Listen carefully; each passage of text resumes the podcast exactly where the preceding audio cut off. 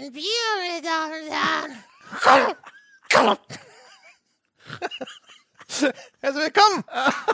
Raten Sie mal, über welches Spiel Tom Schott, Sie hören ihn schon im Hintergrund und ich heute sprechen, meine Damen und Herren. Ja, es ist der Herr der Ringe. Gollum, herzlich willkommen, Tom. Ich sehe schon, wir haben uns beide vorbereitet auf eine kleine Begrüßung. Ich habe mir folgendes Zitat rausgesucht vom großen Philosophen Gimli Gloinson, Baruch Kassat, Kassat, I Und damit, hallo, aber äh, du hast es szenisch gemacht. Ist das, ist das Que sera, sera auf Zwergisch? Nee, das heißt sowas, ich glaube, es heißt mehr oder weniger, äh, irgendwie die Äxte der Zwerge sind über euch oder so. Also ist so ein Schlachtruf. Okay. Äh, ja. Auch so ein Damokles-Ding. Ne? Alright, alright, alright. Ja, also, meine Damen und Herren, Sie werden es vielleicht mitbekommen haben. Äh, die, unsere deutschen Entwicklungshoffnungsträger von Daedalic haben ja ein Spiel aus dem Herr der Ringe-Universum abgeliefert. Ein Spiel namens Herr der Ringe Gollum. Geht um die namensgebende Figur äh, aus der Herr der Ringe. Sie wissen schon, das kleine Hutzelmännchen, das so gerne diesen Ring hätte, den der Frodo und sein Begleiter zum Schicksalsberg tragen. Und man kann sich natürlich sofort die Frage stellen, ist das eine gute Idee gewesen? Ist das nicht ein bisschen, als hätte Piranha Bytes gesagt, wir machen jetzt ein Spin-off zu Gothic, nur mit Matt als Hauptfigur? Aber, ja, ja, so ist es geschehen und das Spiel wurde in den Reviews zu Release rauf und runter geprügelt und geschunden und misshandelt und gedemütigt. Und auch das ist äh, angesichts der Handlung des Spiels und der Hauptfigur einigermaßen apropos, aber es erschien auch irgendwie ein bisschen grausam, was mit dem Spiel so passiert ist. Und irgendwie haben wir uns deswegen, glaube ich, gedacht, also zumindest ging es mir so, jetzt gucken wir uns das doch mal an. Und äh, dann werden wir mal ganz ruhig und zumindest so weit möglich, so weit charakterlich möglich, ohne Häme über das Spiel sprechen. Es wird teilweise zu einer Herausforderung werden. Ja, das war der Magnet, der auch mich am Bauchnabel durch dieses Spiel und überhaupt ins Spiel reingetragen hat. Diese Neugier darauf, was steckt denn jetzt eigentlich dahinter? Man kennt es ja im Zeitalter der viralen Postings und, und schmetternden Überschriften, dass man sich da auch gerne so als Redaktionssystem reinsteigert in die äh, hanebüchenden Abwertungen und, und Beschimpfungen und Kolumnen und was weiß ich. Äh, und dann dachten wir, äh, gucken wir doch mal, ist es denn wirklich so? Ein Blick hinter die Kulissen, soweit wir eben können. Apropos hinter die Kulissen, auch etwas, was ich äh, versucht habe, war, während das Spiel quasi auf der Festplatte es sich gemütlich machte, mal in Kontakt zu kommen mit dem Entwicklerteam hier eben aus Hamburg, The Delic, und mal so ein bisschen zu versuchen herauszufinden, zu erfragen, was ist denn da so passiert? Woran, woran hat es hier liegen, wie der berühmte Basketballer Ralf Fuchs äh, oder so äh, am Ende eines Matches gesagt hat? Genau. Ja, es ist schon, also das, es weckt immer das Interesse, wenn irgendein Spiel einhellig so hochgelobt wird oder eben auch komplett das, den Stiefel der Presse im Genick hat. Wo man dann immer das, ich hatte bei dem Gollum auch so das Gefühl, es gibt immer wieder diese Situationen. Es gibt irgendwo gefühlt jedes Jahr immer vielleicht mal so ein Spiel oder sowas, das aus irgendeinem Grund der Prügelknabe der Nation wird und ähm, wo dann wirklich jeder mit einem Verriss drauf einsteigt und wo ich dann aber auch das Gefühl habe, dass das tatsächlich echt so eine so eine so eine Mob-Situation ist und ich krieg dann Mhm. immer Mitleid mit den Spielen und denk mir ach, also das gucken wir uns jetzt mal an und dann, dann reden wir mal drüber. Und da, da wird's ja, ne, hat's das überhaupt verdient, dass es da dermaßen übel zugerichtet wird? Ähm, und äh, zu einem gewissen Grad habe ich schon das Gefühl, äh, dass das halt auch wieder so ein Fall ist. Das sind halt meistens Spiele von Publishern, die eigentlich jetzt äh, in the great scheme of things irrelevant sind. Also wenn jetzt eine äh, Dedelic einer Redaktion die Freundschaft kündigt, dann zucken die mit den Schultern. Das ist halt nicht so, wie wenn Electronic Arts oder sowas auf dich sauer ist. Ähm, Und ähm, das, äh, ne, so, so quasi, man übertrifft sich gegenseitig in den kunstfertigen Verrissen. Verrisse zu schreiben und äh, vorzutragen ist auch durchaus unterhaltsam und lustig und manchmal auch einfach kathartisch, weil man sich ja vorher durch die entsprechenden Spiele so ein bisschen durchquälen musste. Da haben wir schon häufiger drüber gesprochen. Und äh, im Vergleich dazu, wie manch anderer Titel mit ähnlichen Schwächen äh, behandelt wird, erscheint das dann häufig unfair, weil man das Gefühl hat, so ja gut, aber da gibt es an verschiedene Stellen, wo man ebenso kritisch hätte vorgehen müssen. Muss aber schon vorausschicken, Gollum macht es nicht leicht. Nee, also äh, wir haben es gespielt jetzt und äh, auch ich musste äh, feststellen äh, im Laufe des Spiels, es ist jetzt kein gutes Spiel. Aber, und das ist etwas, was ich zum Beispiel hatte nicht erahnen können, es gibt diese Momente, vor allem, wie wir auch jetzt festgestellt haben, beide gemeinsam im, im vorgelagerten Teil des Spiels, so im ersten Drittel, vielleicht sogar noch erste Hälfte, äh, von diesen rund so 12, 13, 14 Stunden, die man da dann schon braucht. Da gibt es Momente, wo ich wirklich, also ohne auch mich bemühen zu müssen, anerkennend, schnalzend vor dem Fernseher saß oder wenigstens dachte, ha, also das ist eigentlich echt ganz nett. Also der Eindruck äh, drängte sich auf, das ist ein Spiel, das wurde mit einer gewissen also Quellentreue, großes Wort. Aber da saßen Leute dran, die einen Bezug zu dem Werk haben, die recherchiert haben, die sich Gedanken gemacht haben und dann eben versucht haben, ein Spiel drumherum zu stricken. Das ist so der Eindruck, der hängen geblieben ist. Also es ist nicht alles schlecht. Es gab da draußen schon Spiele, die haben mich also noch etwas mehr gequält als dieses hier. Ja, und also man, äh, ich finde, man muss positiv vermerken, es macht nicht den Eindruck von einem Spiel, wo jemand irgendwie lieblos einfach eine Lizenz rausgeschissen hat, sondern mhm. es wirkt wie ein Spiel, wo man äh, durchaus ambitionierte Pläne hatte, gerade für ein Studio dieser Größe ähm, und wo erkennbar auch teilweise das berühmte Herzblut drin steckt. Ne? Also man sieht das zum Beispiel, finde ich, auch gerade im, äh, im visuellen Design des Spiels. Das hat da durchaus auch seine Highlights. Ähm, ich finde die Idee dahinter hat eine gewisse Ambition an sich. Das Problem ist, es werden, werden bei diesen positiven Erwähnungen werden wir sehr viel Ja-Aber-Geschichten äh, erzählen mhm. müssen. Ne?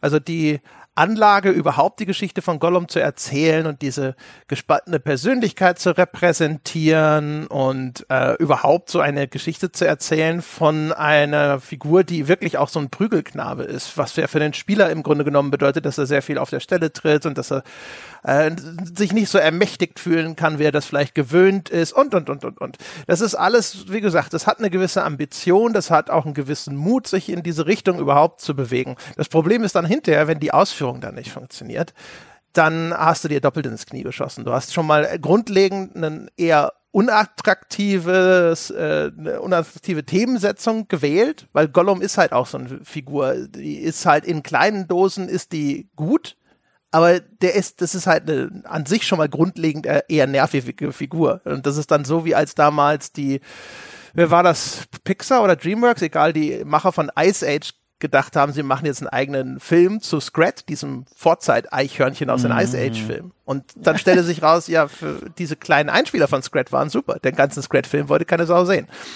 No? Ja. Ich muss aber sagen, also für mein persönliches Empfinden, dass ähm, Gollum nochmal in einer anderen Kategorie spielt als Scrat oder auch zum Beispiel Jar Jar Binks aus Star Wars Episode 1 bis 3. Ähm, er ist in meinen Augen mehr als nur diese, diese eine Figur, die diese eine Rolle ausfüllt, sondern eigentlich sogar im Gegenteil. So, sie bewegt sich immer zwischen einer Täter- und einer Opferrolle. Also je nachdem, in welchem Zusammenhang sie auftritt und mit wem sie gerade zu tun hat, wird sie mal zum Täter und manchmal eben zum absoluten Prügelknaben. Hängt auch immer ganz doll von den Kräfteverhältnissen ab. Aber ich glaube, die meisten war draußen, nehme ich einfach mal an, haben diese Figur in den, in den Verfilmungen kennengelernt. Und dort wird's ja auch schon so skizziert eine Figur, die auch durch ihre eigene Persönlichkeitsstörung, durch die Schizophrenie ähm, hin und her gerissen ist zwischen dem irgendwie Guten im sich und dem Bösen, also äh, veranschaulicht durch diese Gollum und Smeagol äh, äh, Gespräche, also Smeagol, dieser alte Name von ihm, bevor er zu Gollum wurde, diesem Höhlenmonsterchen, der das isoliert da in dieser Welt herumlief und dem Ring nachlief. Ähm, und diese Anlage finde ich eigentlich total interessant, diese ständige Zerrissenheit und auch dieser Hang zur Brutalität und dann wieder das Durchdringen der eigenen Moral und auch die Geschichte, die diese Figur umgibt. Also offenbar mal auch so ein, so ein lebensfroher, lieber Halbling gewesen, ne? so ein Hobbit, äh, und dann eben korruptiert durch den Ring gefoltert worden. Und dann treibt er so, was ich als Figur immer so faszinierend finde, sein Unwesen so quer durch Mittelerde. Ich habe hier im Vorfeld nochmal so einen kleinen Herr der Ringe Wikipedia-Eintrag gelesen, von dem andere sagt, ah, wusste ich schon alles. Äh, und da wird nochmal seine Geschichte in aller Kürze nacherzählt. Und ich finde an dieser Figur so faszinierend, wie er überall mal so seine Fingerchen im Spiel hatte und hier und da immer mal wieder auftauchte, während diese Welt, dieses Mittelerde äh, um, um, um die Zukunft rang. Und also an sich eine spannende Figur. Also als gesagt wurde, hier, hallo, wir machen ein Gollum-Spiel, dachte ich mir, ha, das könnte eine Charakterstudie werden. Das wird vielleicht interessant.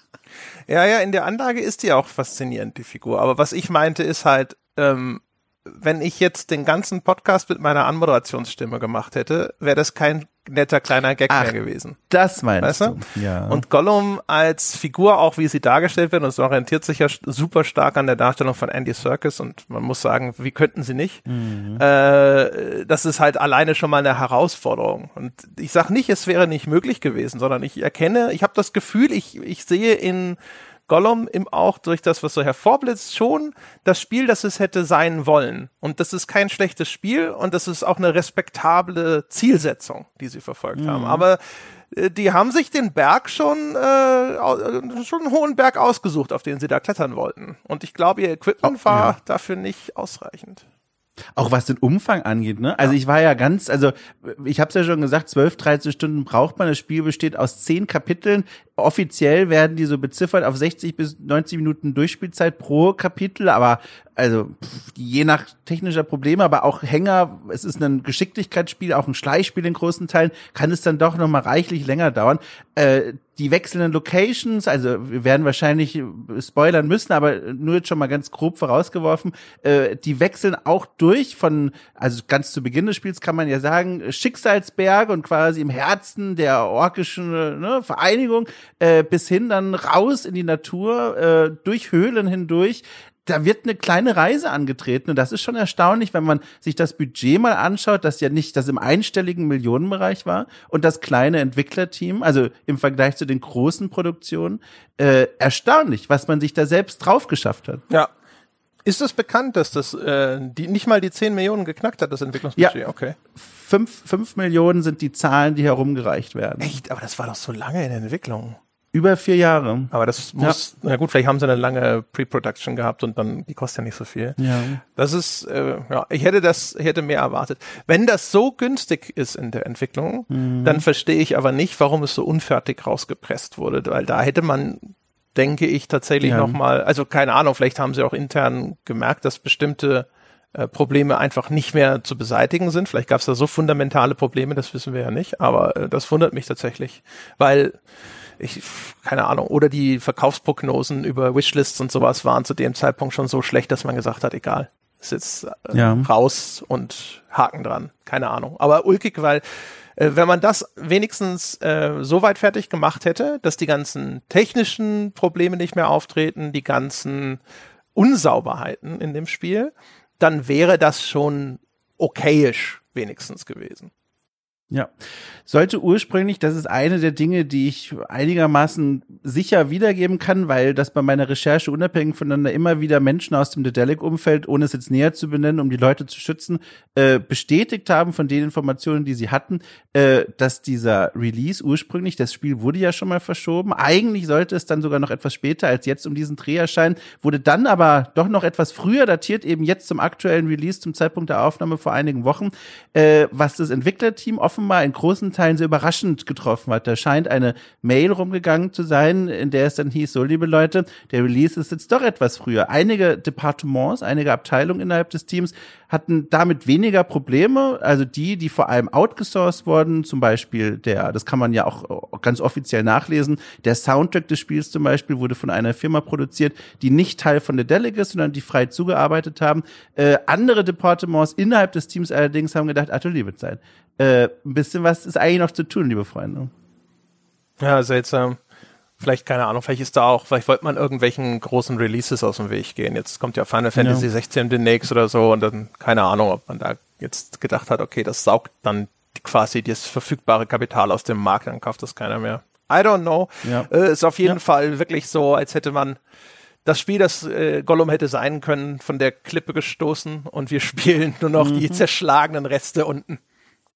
Ja, wir sammeln die, die Teile auf und äh, finden darin ja wirklich auch einige, die wirklich schön gelungen sind, aber es ist eigentlich echt ein schönes Bild, weil ne, ein Wrack besteht aus vielen Einzelteilen und da kann es echt schön gearbeitete Einzelstücke geben, aber wenn man dann mal kurz guckt, wo man gerade steht, ist es halt nach wie vor eigentlich ein Wrack und man kann damit nicht viel anstellen, außer die Einzelteile bewundern. Ja.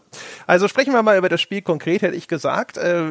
Wir haben es zu tun mit einem Third-Person-Action-Adventure. Es hat Kletterpassagen, die an Uncharted erinnern. Es hat Stealth-Passagen, in denen man Wachen umrunden muss. Mich hat sehr stark erinnert an die ähm, Plague Tale Spiele in der Hinsicht. Wahrscheinlich deswegen, weil man sehr häufig mit Steinen äh, werfen musste auf irgendwelche Gegenstände, die dann Geräusch erzeugen und dadurch Wachen ablenken. Das ist eine Mechanik, die es ja eins zu eins so in diesen Plague Tale Spielen gegeben hat. Hugo fand ich auch schon genauso nervig. Und äh, wow, okay. und äh, ja, also auf jeden Fall, das ist das ist ein Spielbestandteil und dann gibt's noch äh, hier und da mal eine Puzzle-Passage. Und das sind so die Komponenten, aus denen sich Gollum größtenteils zusammensetzt. Und das Ganze beginnt eigentlich damit, dass man eben in Mordor herumschleicht und dann nach relativ kurzer Zeit von den Orks gefangen genommen wird und dort jetzt in den Orkkerkern unter dem schwarzen Turm Saurons sein Dasein frisst. Damit steigt das Spiel jetzt eigentlich so richtig ein. Mhm. Eigentlich finde ich, spannender Einstieg, gerade auch, äh, weil es noch eine rahmende Geschichte gibt, die das Ganze ja fast schon also dramaturgisch interessant aufzieht, denn es gibt eine Rahmenhandlung, eine Rahmengeschichte, die so aussieht, dass wir von äh, den Elben, Elfen, wir werden uns im Forum gemeinsam drüber streiten, äh, dass die Gollum gefangen genommen haben und er jetzt verhör wird, oh Gott, verhört wird von Gandalf. Gandalf erkennt man daran, dass er im Untertitel mit Gandalf beschrieben wird. Ansonsten hat das Modell leider äh, nicht viel zu tun, vor allem im Gesicht mit dem, was man aus den Kinofilmen kennt, aber zur Technik können wir noch kommen. Und diese Geschichte ist eigentlich ganz interessant, weil diese Szene im Gefängnis, wenn Gandalf reinkommt und sagt, Mensch, Gollum, was ist denn los eigentlich mit dir? Was hast du mit dem Ring zu schaffen? Äh, die spielt nach quasi diesem ersten Kapitel und auch den Kapiteln, die folgen werden. Das heißt, man weiß schon, Gollum wird da wieder rauskommen, aber den Weg dorthin, den spielt man nach. Ist kein Kniff, den man noch nie gesehen hat, um Gottes Willen, aber ich finde, das, das ist, das ist schon ein Schritt in eine Richtung, wo man denkt, cool, das ist irgendwie spannend, das ist interessant. Immer wieder ist auch Gandalf im Hintergrund zu hören, wenn man, während man als Gollum quasi in der Vergangenheit da im Schicksalsberg herumhüpft. Äh, das hat mir gut gefallen. Ja, ich fand vor allem halt äh, auch dann, was das Spiel am Anfang macht, fand ich zumindest erstmal konzeptionell interessant. Ne? Du bist jetzt ein Gefangener der Orks und du bist dadurch jetzt also quasi Teil von einer Art Sklavenkaste bei diesen Orks. Ne? Und du wirst als Spieler konsequent mehr oder weniger oder wirst halt in einer Tour äh, wirst du gedemütigt, ja, du wirst beschimpft, äh, du kriegst nur niederste Arbeiten. Und das Spiel versucht das sogar so ein bisschen einfach zu spiegeln, indem dass der Anfang auch daraus besteht, dass du einfach nur die äh, die Aufgaben deiner Peiniger erfüllen muss. Ne? Die haben da irgendwelche komischen, gefährlichen Viecher, diese Boroks oder sowas, und die müssen in ihre Zwinger getrieben werden und kein Ork hat Bock drauf, von denen gebissen zu werden, also lassen sie dich das machen. Und sie haben irgendwelche Minen mit giftigen Dämpfen und sowas, und da gibt's Arbeiten zu erledigen und das musst du machen. Und äh, also konzeptionell fand ich das ganz interessant zu sagen, so, strukturell, du startest immer in deiner Zelle, du läufst stumpf zu so einer Gondel aus Metall, die dich dann irgendwo an einen Einsatzort bringt und da gibt's den Viehmeister und den diesen und den jenen und die haben irgendwelche Aufgaben für dich und dich trifft nur Verachtung und das erste bisschen Brot, das du dir verdienst, wird dir sofort weggenommen und du wirst verdroschen und so weiter. Und so diese die Ausgangslage zu sagen, ich lasse den Spieler hier komplett entmächtigt die Rolle eines Sklaven spielen, eines versklavten Gollums, der halt quasi hier nur gepeinigt wird und sowas. Das fand ich ganz interessant, vor allem, weil es theoretisch die Grundlage geboten hätte, dass du jetzt auch erstmal ein bisschen Mitleid für Gollum empfinden kannst. Das ist ja eine Kreatur, die bekannt ist aus den Filmen. Die ist bekannt nicht als der Obersympath, sondern als dieses psychopathische, hinterlistige Viech. Und ich habe, das ist so einer dieser Momente, wo ich dachte, und meine Erzählung spart jetzt das Aber bislang komplett aus, das noch kommen wird, meine Damen und Herren. Aber ich, ich warte ja, ja, schon, ich bin ich bereit weiß, reinzuspringen. Ich weiß, ich weiß, ich weiß. Das ist jetzt erstmal so die positive Ebene, die hier ist. Ja, ne? ja, ja. Und ähm, äh, auf jeden Fall, es ist ja notwendig, jetzt den Spieler für seine Spielfigur so ein bisschen einzunehmen. Und ich habe eigentlich schon, also das, was ich glaubte zu erkennen, ist ein Autor, der genau dessen sich gewahr war und das auch so strukturell angelegt hat, damit das möglich wird. Aber, Dom, jetzt. Äh, äh, sehr gerne. Jetzt muss ich tatsächlich doch kurz noch was reinschieben. Nur am Rande. Dieses Spiel ist ein fantastischer Beweis dafür, wie mächtig das äh, psychologische Phänomen des Kindchenschemas ist. Ähm, das ist eine These von mir, warum das Spiel am Ende doch ertragbarer war, als es dann vielleicht hätte sein können ohne dieses Kindchenschema, nämlich die Tatsache, dass Gollum, Smeagol, wie auch immer, also gigantische Augen hat. Also noch größer als im Film selbst. Es gibt auch ein Interview, in dem das Entwicklerteam sagt, haben sie gemacht, damit der halt noch, also möglichst sympathisch, ne, äh, freundlich aussieht und man da eine Gefühlsebene zu aufbauen. Äh, das hat bei mir funktioniert. Gollo mit den Riesenaugen, hab wirklich gemerkt, das ist ein Einfallstor für ein bisschen Empathie, was mich da manchmal ein bisschen leid äh, erträglicher gemacht hat. Aber genau das Aber, das du aufgebaut hast, da springe ich gerne drauf. Konzeptionell bin ich voll bei dir, total tolle Idee, ungewöhnlich, gerade auch passend zu dieser Figur. Aber es scheitert an der Umsetzung, an der konkreten Umsetzung der Inszenierung dieses Sklavenalltags, weil das schönste Konzept zerbricht sehr schnell, wenn man dann im eigentlichen Spiel merkt, es ist inkonsequent und auch irgendwie unlogisch. Da gibt es eine ganze Reihe von Beispielen, die einen da immer wieder rausholen aus diesem eigentlich coolen Konzept. Äh, ich weiß gar nicht, wo ich anfangen soll. Vielleicht erstmal ganz grundsätzlich, dass das Spiel bei vielen Szenen offenbar nicht die Zeit hatte, darüber nachzudenken, und damit meine ich das Entwicklerteam, äh, was eigentlich hier wirklich gerade passiert. Wir haben schon davon erzählt, wir sind in einer Zelle und müssen von dort aus uns immer quasi auf Vertrauensbasis beim Vorsteharbeiter melden und sagen, hallo, ein neuer Tag ist angebrochen, ihr würdet gerne wieder arbeiten. Auf dem Weg dorthin in der Zelle begegnet man schon zwei Figuren, und zwar einem alten Mann und einem weißen Ork. Und der weiße Ork sagt, Mensch, äh, hab hier Leckerbrot, nicht viel, aber es reicht für mich, äh, ich teile mit euch nicht. Wo ich mir zuallererst dachte, alles klar, nochmal, eine Zelle, ein Mann, ein Gollum und ein großer, starker weißer Ork und er isst Brot, friedlich in seiner Ecke. Naja, ergibt keinen Sinn. Äh, und von dort aus brechen wir eben auf zu dieser Arbeit, die wir uns abholen sollen, die ebenfalls auf Vertrauensbasis läuft. Es wird zwar gesagt, alles klar, für diese gefährlichen Arbeiten schicken wir keine unserer wertvollen Sklaven, sondern die Neuankömmlinge, vielleicht auch die etwas schwächeren, vielleicht auch die kleineren. Es gibt auch Arbeiten, da muss man besonders klein sein. Da wurden, so sagt das Spiel, früher Zwerge eingesetzt. Die gibt's mittlerweile nicht mehr im Sklavenvorrat. Deswegen muss Gollum ran. Und der hantiert da mit hochexplosiven Gerätschaften und äh, bewegt sich da durch die kleinsten Gänge, läuft durch das Orklager und alle sagen, Mensch, Arschloch. Äh, aber mehr auch nicht. Man, man darf sonst eigentlich herumgehen und, und machen, was man halt eben gerade machen soll. Äh, dann dazu diese technischen Probleme, die man hier vielleicht ganz gut schon mal anreißen kann, dass für viele Verhaltensweisen, die man so in diesem eigentlicher linearen Spiel anbringen kann, es keine glaubwürdigen Reaktionen gibt. Es gibt im Spiel so eine Art hohe Priesterfrau, so eine kultische Führerin, die immer mal wieder rumläuft, kleine Ansprachen hält und da gibt es eine Szene, da spricht sie zu den Sklaven, um, umschirmt von Leibwachen, von orkischen Leibwachen und ich kann nach der Zwischensequenz einmal zu ihr hinlaufen und sogar Steine auf sie werfen und darauf hat das Spiel keine Antwort. Es wird ignoriert, bis es keine Steine mehr in meinem Hosengürtel gibt. Und auch das wieder so ein Moment, wo man merkt, okay, das Spielsystem hat darauf keine Antwort, äh, Immersion komplett gebrochen und so weiter und so fort. Also der Punkt, auf den ich hinaus will, ist konzeptionell äh, tolle Idee mit der Sklaverei, aber die Umsetzung ist so schlecht aus technischen Gründen, aber auch inhaltlich, dass es für mich ganz schnell wieder zusammengebrochen ist. Ja, die über diese Einschränkung könnte ich noch weglächeln. Man hat zum Beispiel auch eine viel zu große Bewegungsfreiheit dafür, dass man da ein Gefangener ist und solche Geschichten. Mhm. Wie Gollum da dann teilweise einfach rumlaufen äh, kann und sonst was, dass die Zelle auf und das ist dann quasi so, ja, äh, meld dich einfach mal beim Vorsteher oder sowas. Äh, da fehlte dann einfach wahrscheinlich das Budget um ja. äh, diese, äh, dass wirklich, dass dann halt du abgeholt wirst und da hier wirklich hingeführt wirst und weiß der Geier noch was. Ähm, aber das hätte ich, das hätte ich noch so ein bisschen einfach wegignoriert, ne, weil man hat ja auch in früheren Spielegenerationen viele Dinge einfach äh, ignoriert, die noch nicht vernünftig darstellbar waren.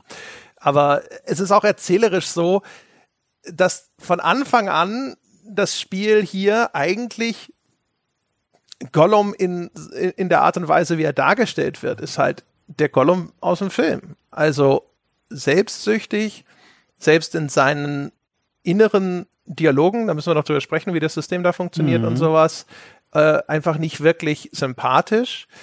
Äh, es wird dann im Laufe des Spiels, also nochmal der Hinweis, wir werden hier spoilern querbeet, das ist ein kompletter Spoiler-Podcast, nur nochmal als Hinweis. Ähm, die, das Urteil, das wir über das Spiel hinterher abgeben, wird nicht so sein, dass wir empfehlen, es zu spielen. Dementsprechend mhm. ist es auch jetzt für uns nicht sinnvoll, hier äh, großartig äh, Rücksicht zu nehmen. Also auf jeden Fall ähm, im weiteren Spielverlauf finde ich, äh, gerät dann sogar bis am Anfang habe hab ich gedacht, was sie machen, ist die Dualität. Es gibt Gollum und Smergol als zwei Persönlichkeiten in diesem kleinen Körper. Und ich dachte, Smergol ist halt der Hobbit, der Gollum einmal war, und der ist noch mhm. gut und lieb sozusagen. Mhm. Und äh, Gollum ist die Kreatur, die aus ihm geworden ist, ne, auch korrumpiert durch den Ring und eine böse und verschlagene Kreatur. Aber das ist nicht so sondern im, im späteren Verlauf der Erzählung äh, ist auf einmal auch Smeagol einer, der dir freundlich gesinnte äh, Figuren zum eigenen Vorteil ermorden möchte. und das und dann gedacht, okay, also die Darstellung des Spiels ist halt, diese Figur ist einfach egal, in welche Richtung du schaust, von Grund auf schlecht. Ja, und ähm, äh, es, es, es ist äh, wirklich fundamental nicht erfolgreich darin, dass diese Figur mir sympathisch werden kann. Bei mir hat noch nicht mal das Kindchenschema gut funktioniert, weil sie mussten ja wie alles, ne, sie haben die Buchlizenz, nicht die Filmlizenz. Das heißt, sie mussten überall mit ihren Designs auf Abstand zu den Filmen gehen. Gollum sieht also dementsprechend auch nochmal ganz anders aus, sieht ein bisschen aus wie so ein Äffchen jetzt vom Gesicht her. Mhm.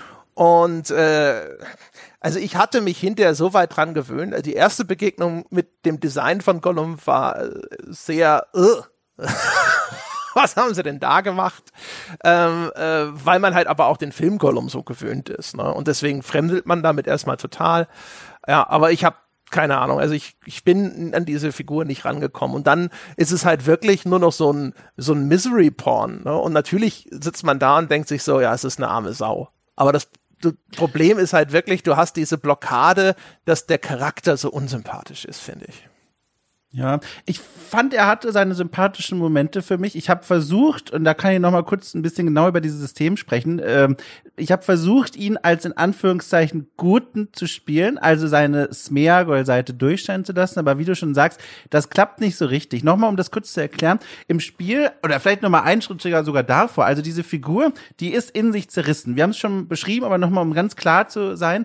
Äh, früher Figur Smeagol, wohl ein Hobbit gewesen, stolpert dann über den Ring, begeht den ersten Mord, äh, isoliert von der Gesellschaft, wird er ganz langsam und auch verdorben von dem Ring zu Gollum. Also die Verballhornung, dieses Geräusch, was das da macht, dieses Gollum.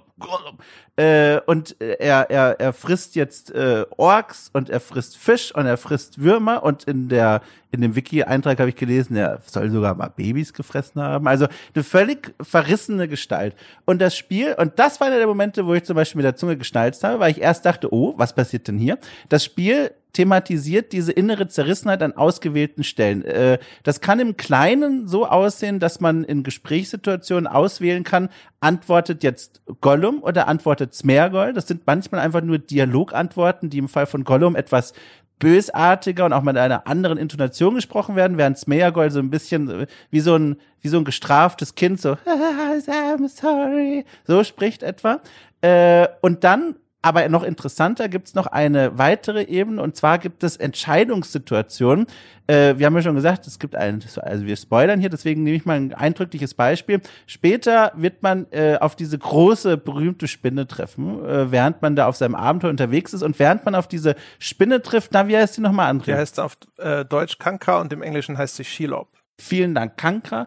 Äh, man trifft auf Kankra und hat die Möglichkeit, Kankra zur Ablenkung auf den zu diesem Zeitpunkt Begleiter zu hetzen, während man selber entkommt. Das wäre die Gollum. Äh, Variante, das kann man dann auswählen oder als Meergol versucht man den Begleiter zu retten. Und was dann passiert, je nachdem für welche dieser Entscheidungen man sich äh, entscheidet, man muss dann in einem kleinen Zwiegespräch den jeweils anderen inneren Counterpart überzeugen, äh, durch die richtige Antwortmöglichkeit. Also wenn man in dem Fall dann zum Beispiel sagt, okay, ich möchte den bitte hinrichten, dann äh, kommt man in einen eigenen kleinen Bildschirm und dann muss man Gollum mit einem von drei Antwortmöglichkeiten zwei bis dreimal davon überzeugen und mit den richtigen Argumenten behaken, dass dann auch der andere innere, andere innere Teil dieser Entscheidung zustimmt.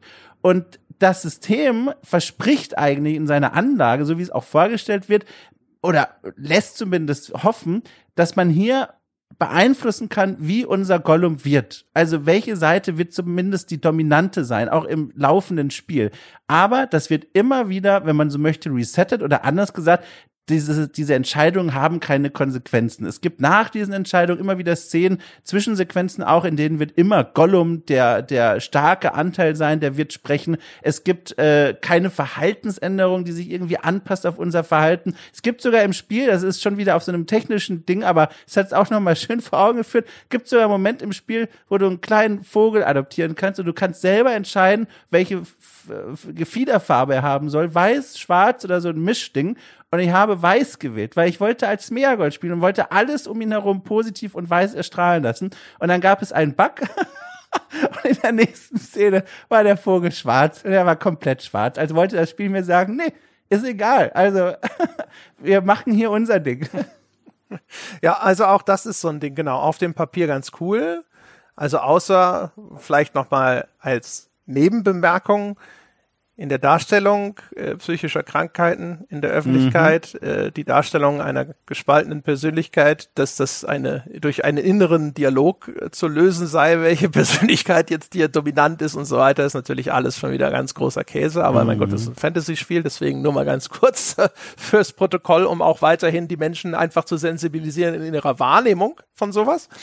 Ähm, mhm. Auf dem Papier eigentlich ein cooles System. Es ist allerdings auch ähm, hier also nicht nur limitiert dadurch, dass, also Entscheidungssysteme haben fast immer das Problem, dass sie keine langfristigen Konsequenzen nach sich ziehen, weil es eben super teuer ist, diese verschiedenen äh, Ausgänge, diese Verästelungen einer Erzählung dann hinterher zu produzieren und zu wissen, dass 50 mhm. Prozent der Leute oder sowas das nie sehen werden. Ich hatte auch den Eindruck, dass das Spiel mir am Anfang versprochen hätte, dass meine Entscheidung, wenn ich konsequent in eine Richtung spiele, dass das in irgendeiner Form tatsächlich eine langfristige Änderung im Charakter bewirkt und hatte auch den Eindruck, dass das dieses Versprechen nicht eingehalten wurde. Ich finde es aber noch viel mhm. schlimmer, dass das auch im Kleinen äh, ehrlich gesagt ziemlich enttäuschend ist. Und da muss man äh, dem, dem, dem Autoren tatsächlich hier jetzt auch mal, äh, ehrlich gesagt, diesen Koffer ein bisschen vor die Tür stellen, weil die Entscheidungen, die da manchmal von dir verlangt werden, die dir da vorgestellt werden, sind einfach völlig idiotisch, ehrlich gesagt. Also ich habe bei an verschiedenen Stellen habe ich gedacht, wer hat denn bitteschön gedacht, dass das eine tolle Entscheidung ist? Also, weil die die Antwort ist halt so eindeutig. Weißt du, es geht ja schon, glaube ich, mhm. als aller, allererstes damit los, im Tutorial dieses, dieses Systems quasi, ja, da ist ein Käfer, willst du den Käfer töten oder nicht? Und es ist halt einfach so, warum soll ich den Käfer töten wollen? Also ich als Spieler, ne?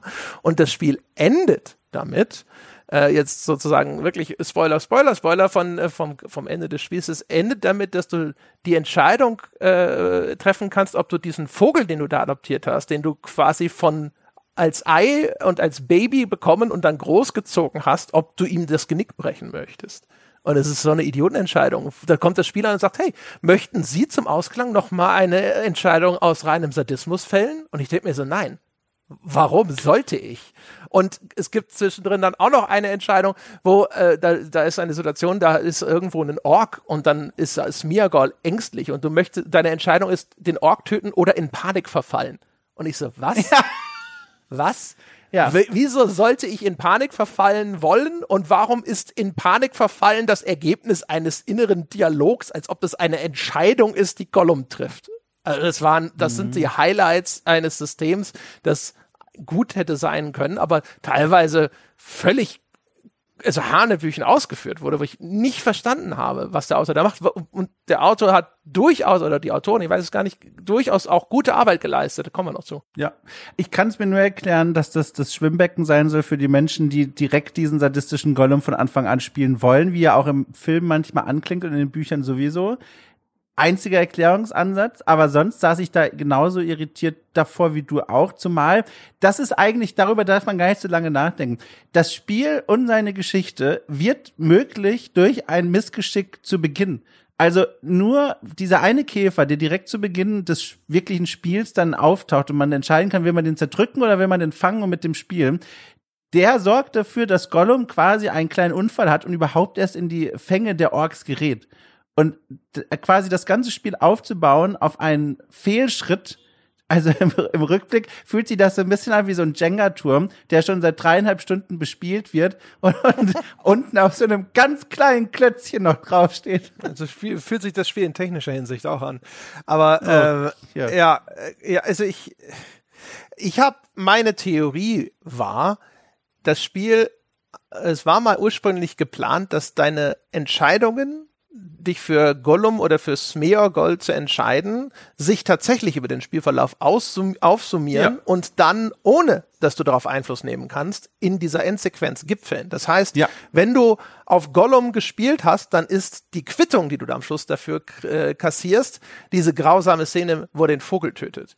Und wenn du mhm. umgekehrt die positive Seite gestärkt hast, dann hast du eben nicht dieses Ende.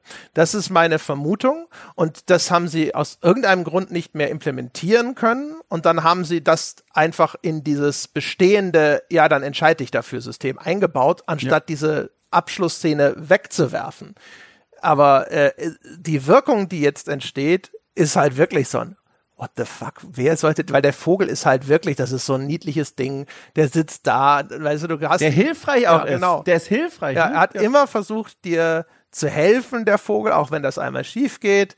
Äh, er ist halt super niedlich. Du hast ihn, wie gesagt, du hast den als Baby großgezogen, weißt du? Also das ist so, wie, äh, wo ist denn das? Äh, war das bei Crying Freeman oder so mit der Geschichte von den Attentätern, die gefühllos gemacht werden und die am Anfang schon als Kinder dann so, so Hundewelten kriegen, die sie großziehen müssen und die Abschlussprüfung ist, dass sie den, den Hund umbringen müssen, weißt du?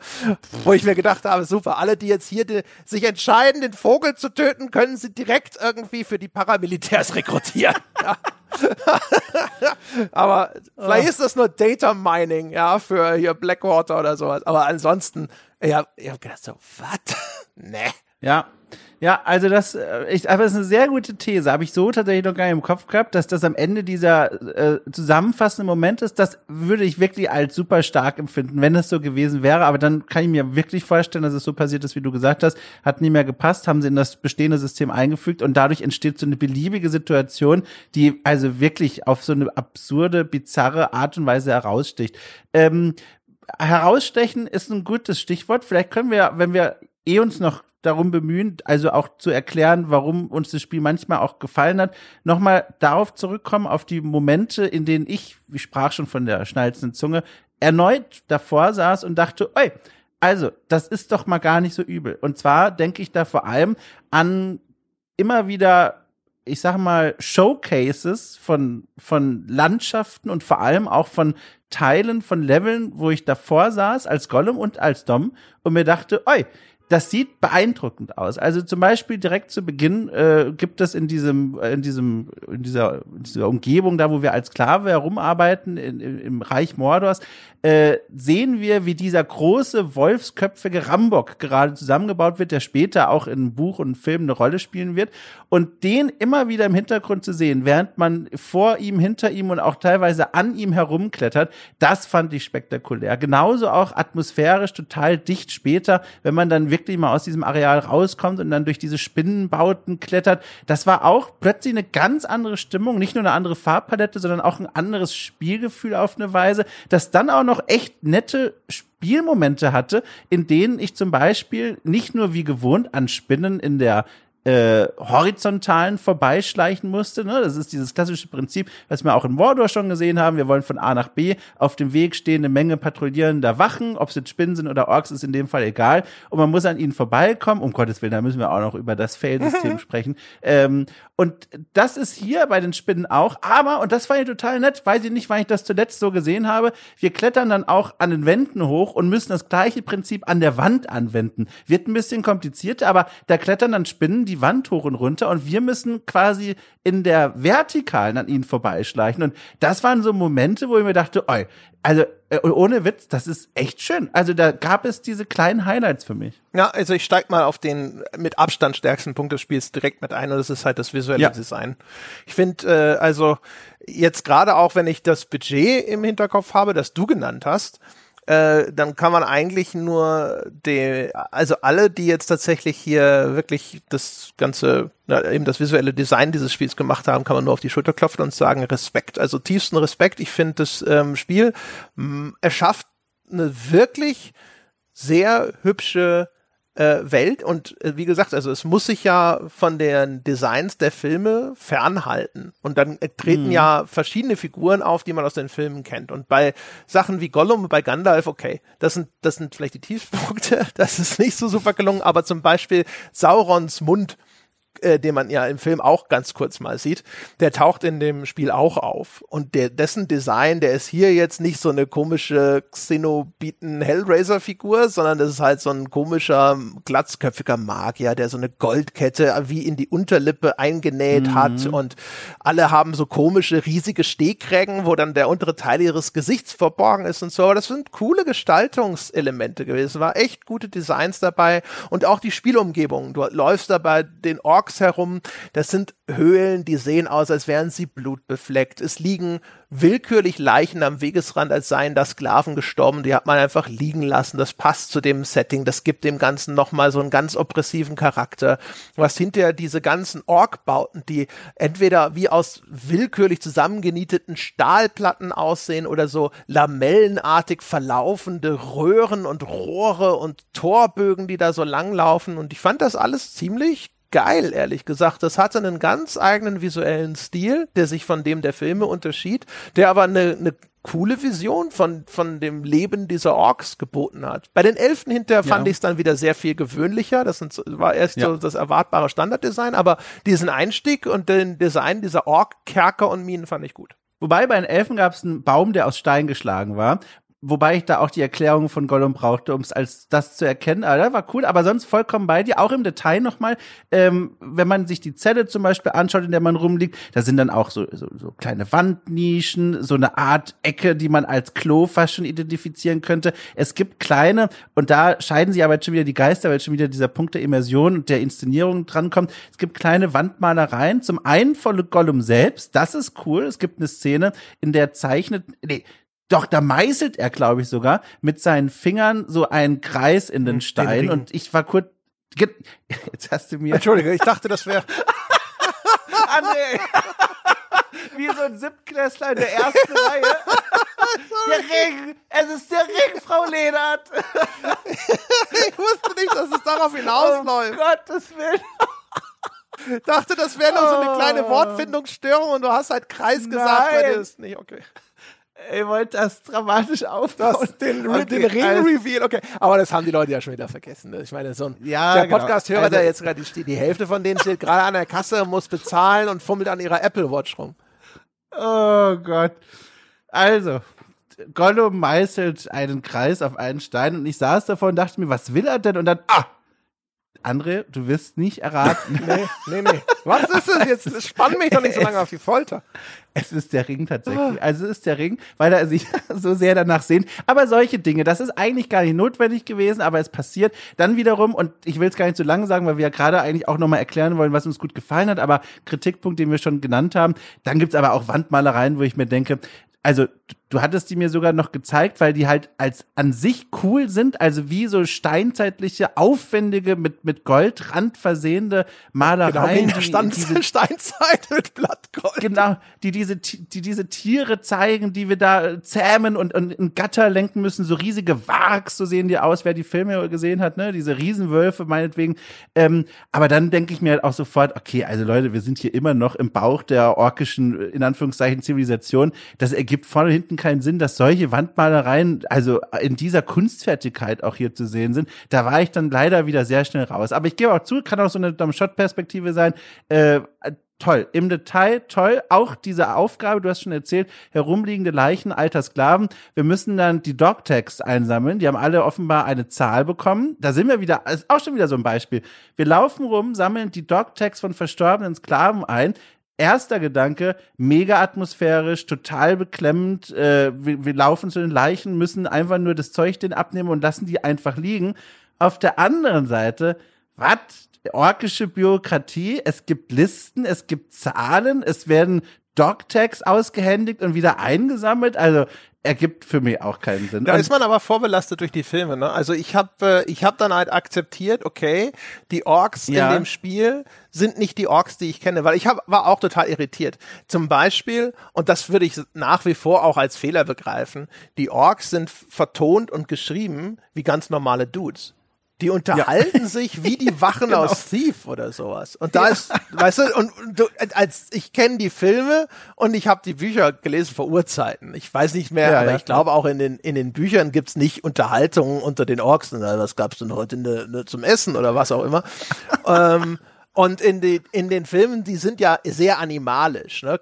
Gerade noch, gerade so halbwegs artikuliert, dass Ja. sie sich irgendwie verständlich machen können, ihren menschlichen Herrschern oder so. Und hier ist es halt wirklich, die reden wie Wachposten.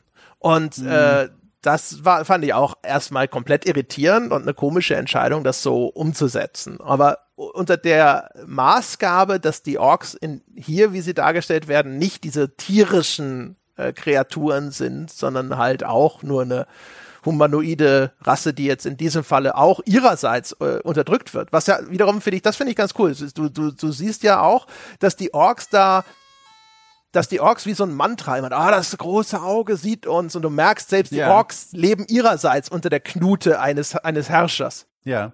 Wobei, also äh, vollkommen guter Punkt. Äh, man muss sie lösen von den Bildern, die man aus dem Film kennt. Aber dann denke ich mir, auch hier äh, elegante Möglichkeit wäre gewesen. Aber da reden wir jetzt hier im Fantasieland von allen Möglichkeiten und mit endlosem Budget. Man kann es ja auch mal kurz aufgreifen in der Welt. Da kann ja gerne mal ein Gefangener von draußen reinkommen. Die Szene gibt's ja sogar, dass jemand von ganz außerhalb dieses Kosmos reingeführt wird und sagt, huch, wie läuft's denn hier eigentlich ab, lieber Gollum? Du bist hier schon längere Zeit als ich.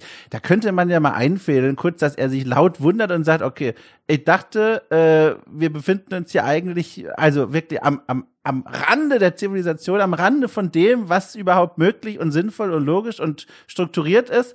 Äh, warum gibt's hier trotzdem Listen? Hätte man aufgreifen können. Aber haben sie nicht gemacht. Aber ich muss auch an der Stelle noch sagen, etwas anderes, was mir dann jetzt im Nachhinein äh, leichter fällt zu akzeptieren, äh, ist, wenn wir schon bei orkischer Zivilisation sind und dann irgendwie ja auch Kultur, die Rüstung. Ich war also ganz angetan im Sinne von, soll ich staunen oder schreien von der Art und Weise, wie diese Orks gekleidet und gerüstet sind. Also wir sind jetzt, kleiner Disclaimer, jetzt im Detailbereich der Kritik, aber ich muss es mal kurz loswerden, weil man sieht's ja auch gleichzeitig. Es lässt sich ja nicht über, übersehen, man begegnet dem ständig.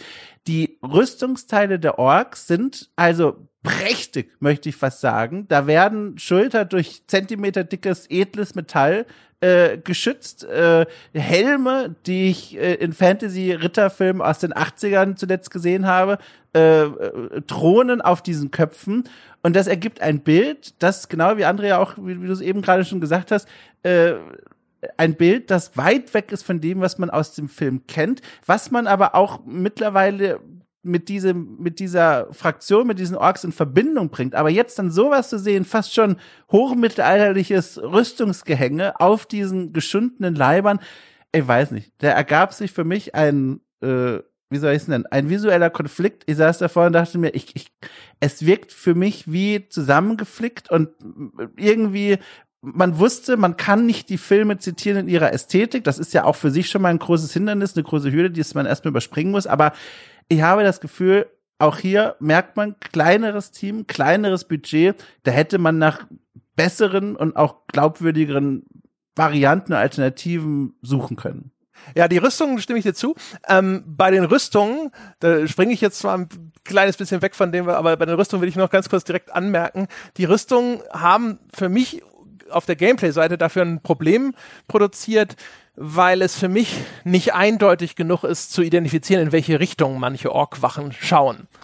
Oh ja. Mhm. Und dann muss man dann, es gibt so einen Hexersicht, so einen Analysemodus, ne, wo dann alle Wachposten für dich farblich hervorgehoben werden in diesen Schleichpassagen.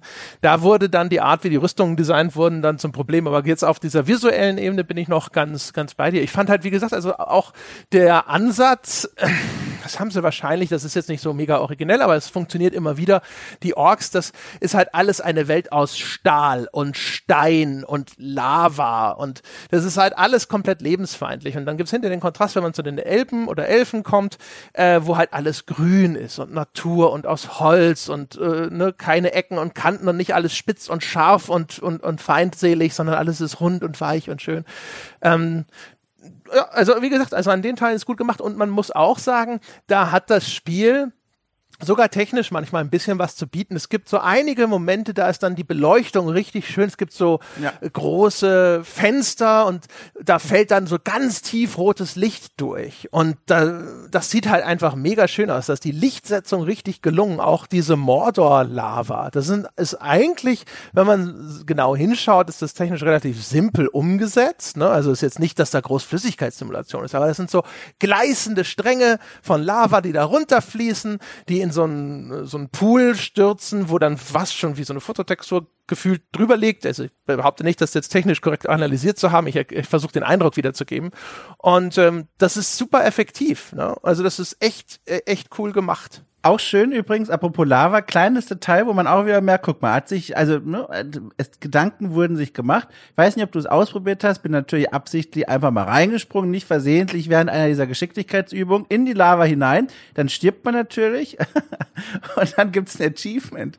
äh, es gibt ein Achievement, das sinngemäß sowas sagt wie, es ist noch nicht so weit. Okay. Es spielt natürlich ne, auf Gollums äh, Tod Ja, an, ja, genau. äh, der später, ne? Und das äh, Aber krass, ich, ich bin in der Lava gestorben. Ich kann mich gar nicht erinnern, dass dann Achievement aufgeploppt ist. Naja. Oh, vielleicht kurzer Moment, um zu sagen, ich habe auf der PS5 gespielt, du auf dem Steam Deck. Sollte eigentlich kein Unterschied sein, aber jetzt können wir es mal kurz abhaken. Genau, also ich wollte auf Steam Deck spielen und da äh, ging das eher nur so lala. Oh, und dann, okay. ich, ich habe es jetzt eigentlich auf PC gespielt. Und Alles klar. wir können da mal ganz kurz äh, vergleichen. Wie war denn dein Eindruck von der Performance des Spiels? Denn bei mir auf dem PC war die technische Umsetzung des Spiels wirklich also ich sage nicht un- unspielbar, aber behalten Sie im Hinterkopf, ich bin hart im Nehmen, aber sie war mangelhaft, eindeutig mangelhaft. Ich habe in meinem gesamten Spieldurchlauf und auch völlig egal, was ich mit den Grafikeinstellungen gemacht habe, selbst auf niedrigsten Einstellungen oder was auch immer, ich habe nie eine einzige stabile Framerate über einen Zeitraum von einer halben Stunde erleben dürfen. Äh, ich hatte diverse äh, Bugs, also äh, Levelabschnitte. Es gibt so ein, am, gleich am Anfang in diesen Ork-Minen, da soll man ja durch so Tunnel kriechen und irgendwelche rote Steine in Fässer werfen. Da war ein Levelabschnitt nicht fertig geladen und je, wenn ich durch diese Hö- Höhle kriechen wollte, stürzte ich quasi durch den Level hindurch. Da musste ich erst woanders hinlaufen, damit dieser Level quasi dort neu in den Arbeitsspeicher geladen wird und ich durch diese Höhle kriechen kann. Äh, ich hatte Aufzüge, die irgendwo runterfahren oder so Hebebühnen, da fehlte das Seil zur Hälfte. Das war dann so ein Ding, was einfach durch die Luft schwebte mit so einem starr nach oben ragenden halben Seil am, am Ende. Ich hatte Sprachausgabe, die zwischendrin in der falschen Sprache kam. Da kam auf einmal französische Sprachausgabe. Ich hatte auf einmal äh, Untertitel, die falsch waren. Äh, ich hatte und ich weiß nicht, ob das ein Bug ist oder auch einfach nur ein Designfehler oder etwas, das noch nicht fertig designt wurde, aber ich habe auch im Auswahlmenü, wenn- man hat ja manchmal die Möglichkeit, verschiedene Sachen auszuwählen, kein Highlighting. Das heißt also, wenn ich zwei Optionen habe, dann bewege ich den Stick nach links für die eine und nach rechts für die andere. Und dann wird dieser Text in dem Moment, in dem er ausgewählt wird, ganz kurz mal so ein bisschen wie so rangezoomt, der ploppt so ganz kurz auf. Aber das war es danach. Und es gibt keinen Indikator, dass diese Option jetzt ausgewählt ist. Und wenn du also dann hinterher ein Menü hast mit sechs Optionen und du versuchst dann die richtige auszu äh, auszuwählen und du fragst dich, welche habe ich denn jetzt gerade angewählt? Welches ist denn hier selektiert von diesen Items? Hast du keine Möglichkeit mehr, das festzustellen. Da musst du hin und her bewegen, bis du diese kleine Zick Selektionsbewegung von diesem Text mitbekommst, damit du sicher sein kannst, was du jetzt tatsächlich auswählst. Ja, das klingt aber furchtbar. Also, das ist nicht wirklich schlimm. Äh, und jetzt kommt eigentlich das Schlimmste. Es ähnelt sehr meiner Erfahrung. Ich habe, wie gesagt, auf der PS5 gespielt, nachdem äh, jetzt zum Zeitpunkt des Spielens einige Patches auch schon drüber gerutscht sind. Ähm, ich habe im sogenannten Performance-Modus gespielt. Äh, kann man im Spiel auswählen, aber also gemerkt habe ich davon leider auch nicht so viel. Am schlimmsten, obwohl ich will es eigentlich, will nicht sagen, was mich am meisten gestört hat, weil es war eine Aneinanderreihung von Dingen, die ich so auch schon lange nicht mehr, vor allem in dieser Geballtheit erlebt habe. Direkt zu Spielbeginn hatte ich drei Abstürze, also in der ersten halben Stunde. Ich weiß nicht, wie ich da rausgekommen bin, dass es dann geklappt hat, aber anschließend nach dieser ersten halben Stunde zumindest kein Absturz mehr bis zum Ende des Spiels. Dafür, äh, genau wie du auch, ganz, ganz viele Bugs und Glitches und Texturfehler. Ich hatte zum Beispiel, was oft passiert ist, zum einen, wenn Gollum einfach nur steht, äh, auch ohne, also auch auf scheinbar flachem Grund, Boden, dass seine Körperglieder anfangen immer mehr zu zittern und zu zittern und zu zittern und irgendwann brechen seine Glieder, so würde man es ausschmücken, aber in Wirklichkeit rollen die Schultern so nach oben und dann muss ich ihn bewegen und dann beruhigt sich der Körper wieder. Aber ohne, also ohne Zutun und auf flachem Boden. Man kennt ja manchmal, wenn man Figuren, ich muss an Skyrim denken, so halb an der Treppe platziert und dann heben die so ihren Fuß und das, das System denkt, okay, was ist jetzt? Hebt er den Fuß, hebt er ihn nicht? Und dann machen die so Tritt-Animationen äh, ins Leere hinein. Das war hier auf scheinbar flachem Grund auch äh, in Dialogsequenzen fehlten Figuren. Das fand ich am, am irritierendsten. Vor allem am Ende des Spiels war das häufig bei den Elben, Elfen, äh, dass es Gespräche gab, aber die Elben-Elfen tauchten nicht auf. Ja, das hatte ich Und auch eine Cutscene, wo die nicht, äh, wo die Charaktere Ja. nicht gerendert wurden. Und dann dachte ich, das ist ein innerer Monolog wieder von Gollum und Smeagol. Und dann, aber die Stimmen passten nicht. Und also da, das fand ich Ja, ja, etwas verwirrend. Dann fiel fiel es mir natürlich auch ein. Äh, wie gesagt, Texturfehler habe ich schon gesagt. Ähm, was ich eigentlich auch noch, was du noch nicht genannt hast, was ich am eigentlich schlimmsten empfand, weil es das wirklich beeinträchtigt hat, wie ich das Spiel auch spielen konnte, war, dass Save-Punkte nicht gespeichert haben. Also das Spiel funktioniert so, dass du an bestimmten Punkten, die du erreichst, äh, da wird zwischengespeichert automatisch und wenn du dann irgendwo stirbst, wirst du an den Punkt wieder zurückgesetzt.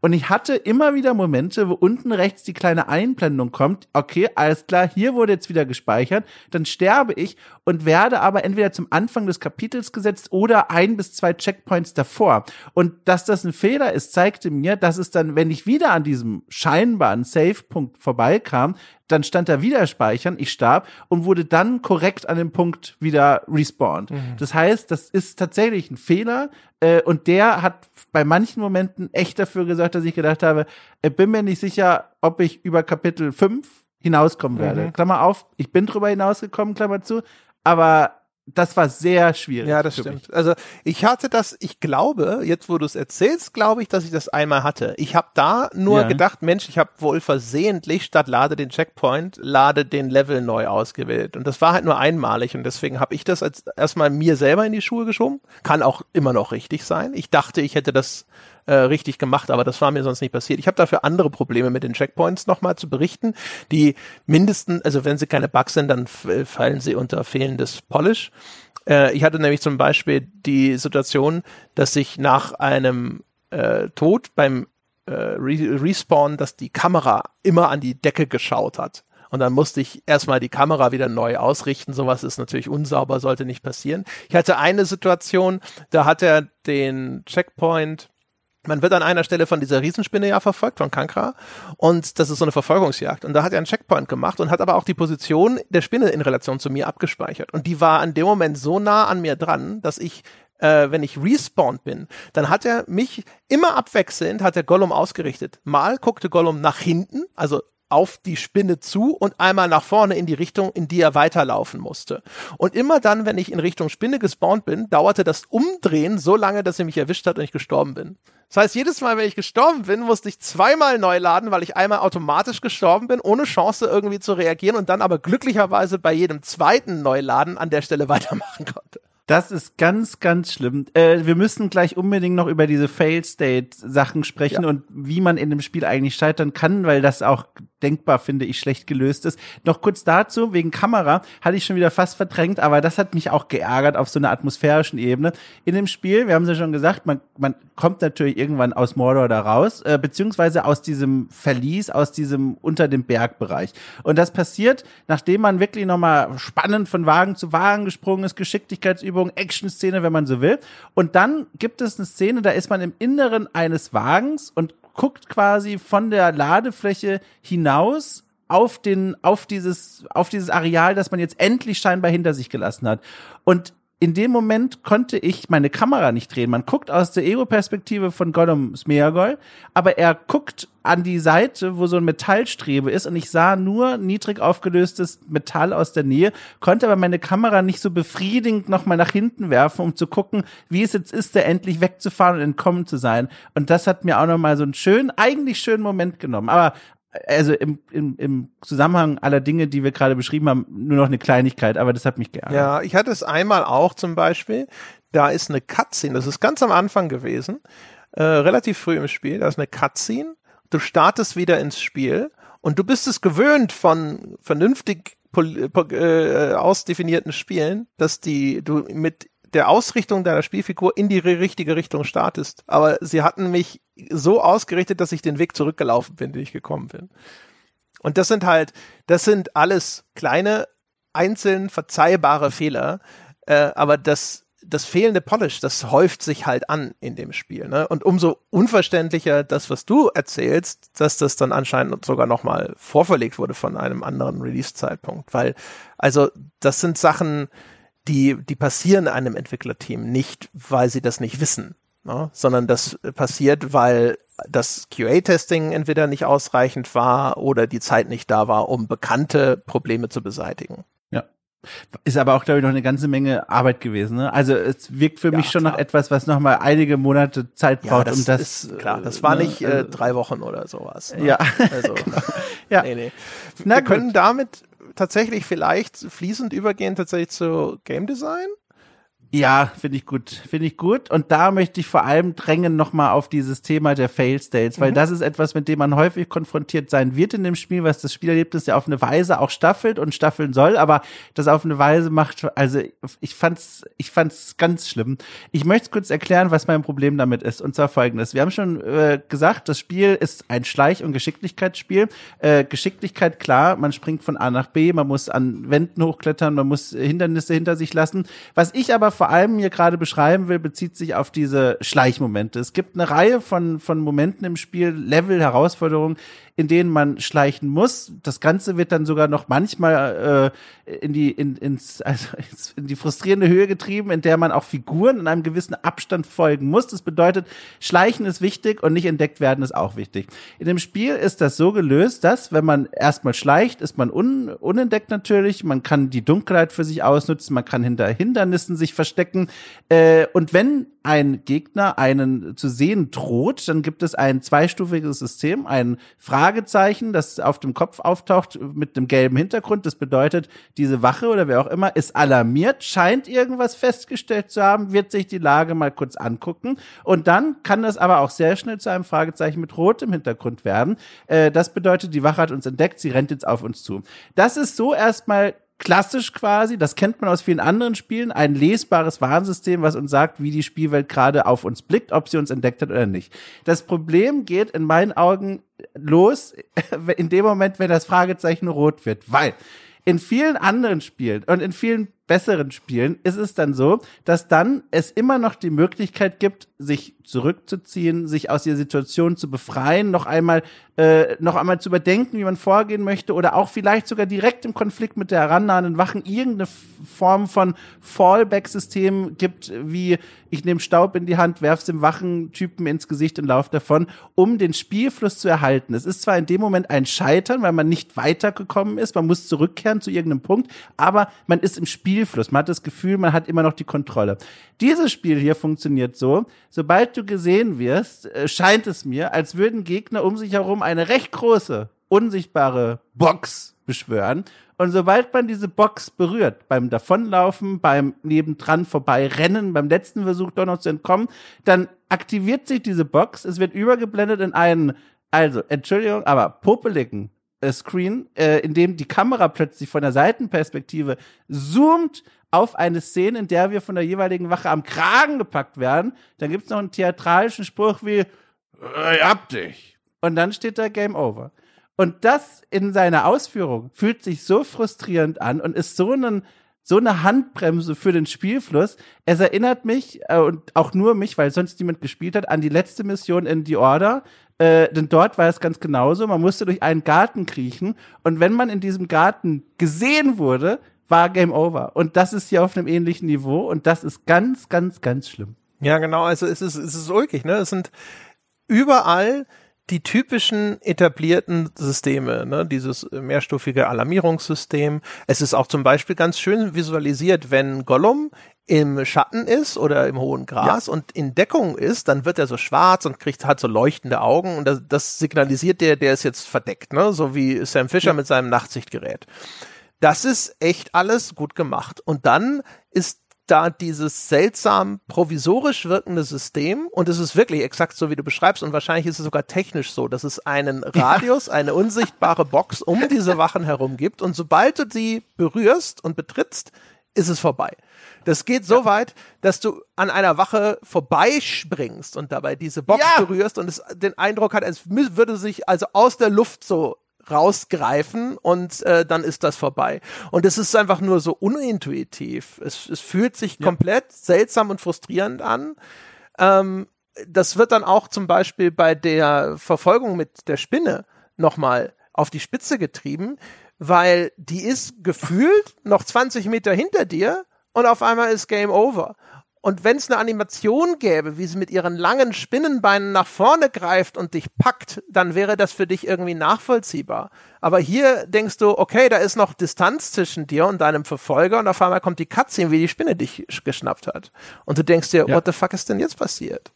Und es ist halt ja. einfach nur, ähm, na, ist halt das, was man so als janky bezeichnet. Ne? Es ist halt ja. so, so unsauber. Da fehlen äh, offensichtlich einfach Animationen oder ähnliches, weil ne, ne, um das irgendwie so auszustaffieren und dann stattdessen greift man zu diesem Mittel, dass die Umblendung auf diese kurze Cutscene auch kommt. Ja, auch da, also wir haben es jetzt in unserer Beschreibung wird ja schon klar, man kann sie nochmal für die Akten hinzufügen. Gibt ja auch genug Spiele, die machen aus dem Fail-Bildschirm quasi nochmal ein eigenes Spektakel. Jetzt klassisch Tomb Raider, die neueren Spiele, wenn sie irgendwo runterfällt, Game Over, dann sieht man, wie der Körper zerschellt. Das ist schlimm anzusehen, das nimmt einen mit, das gibt nochmal auf einer neuen Ebene dem Ganzen so ein Geschmäckle. Oder natürlich, weiß ich nicht, Dead Space, ist es ja fast schon ein Spiel für sich herauszufinden, wie diese Hauptperson sterben kann, was man noch alles so an Animationen freischalten kann von irgendwelchen Aliens, die sich durch unsere Körperteile bohren. Aber hier alles natürlich nicht. Wahrscheinlich auch wieder Budget, Zeit,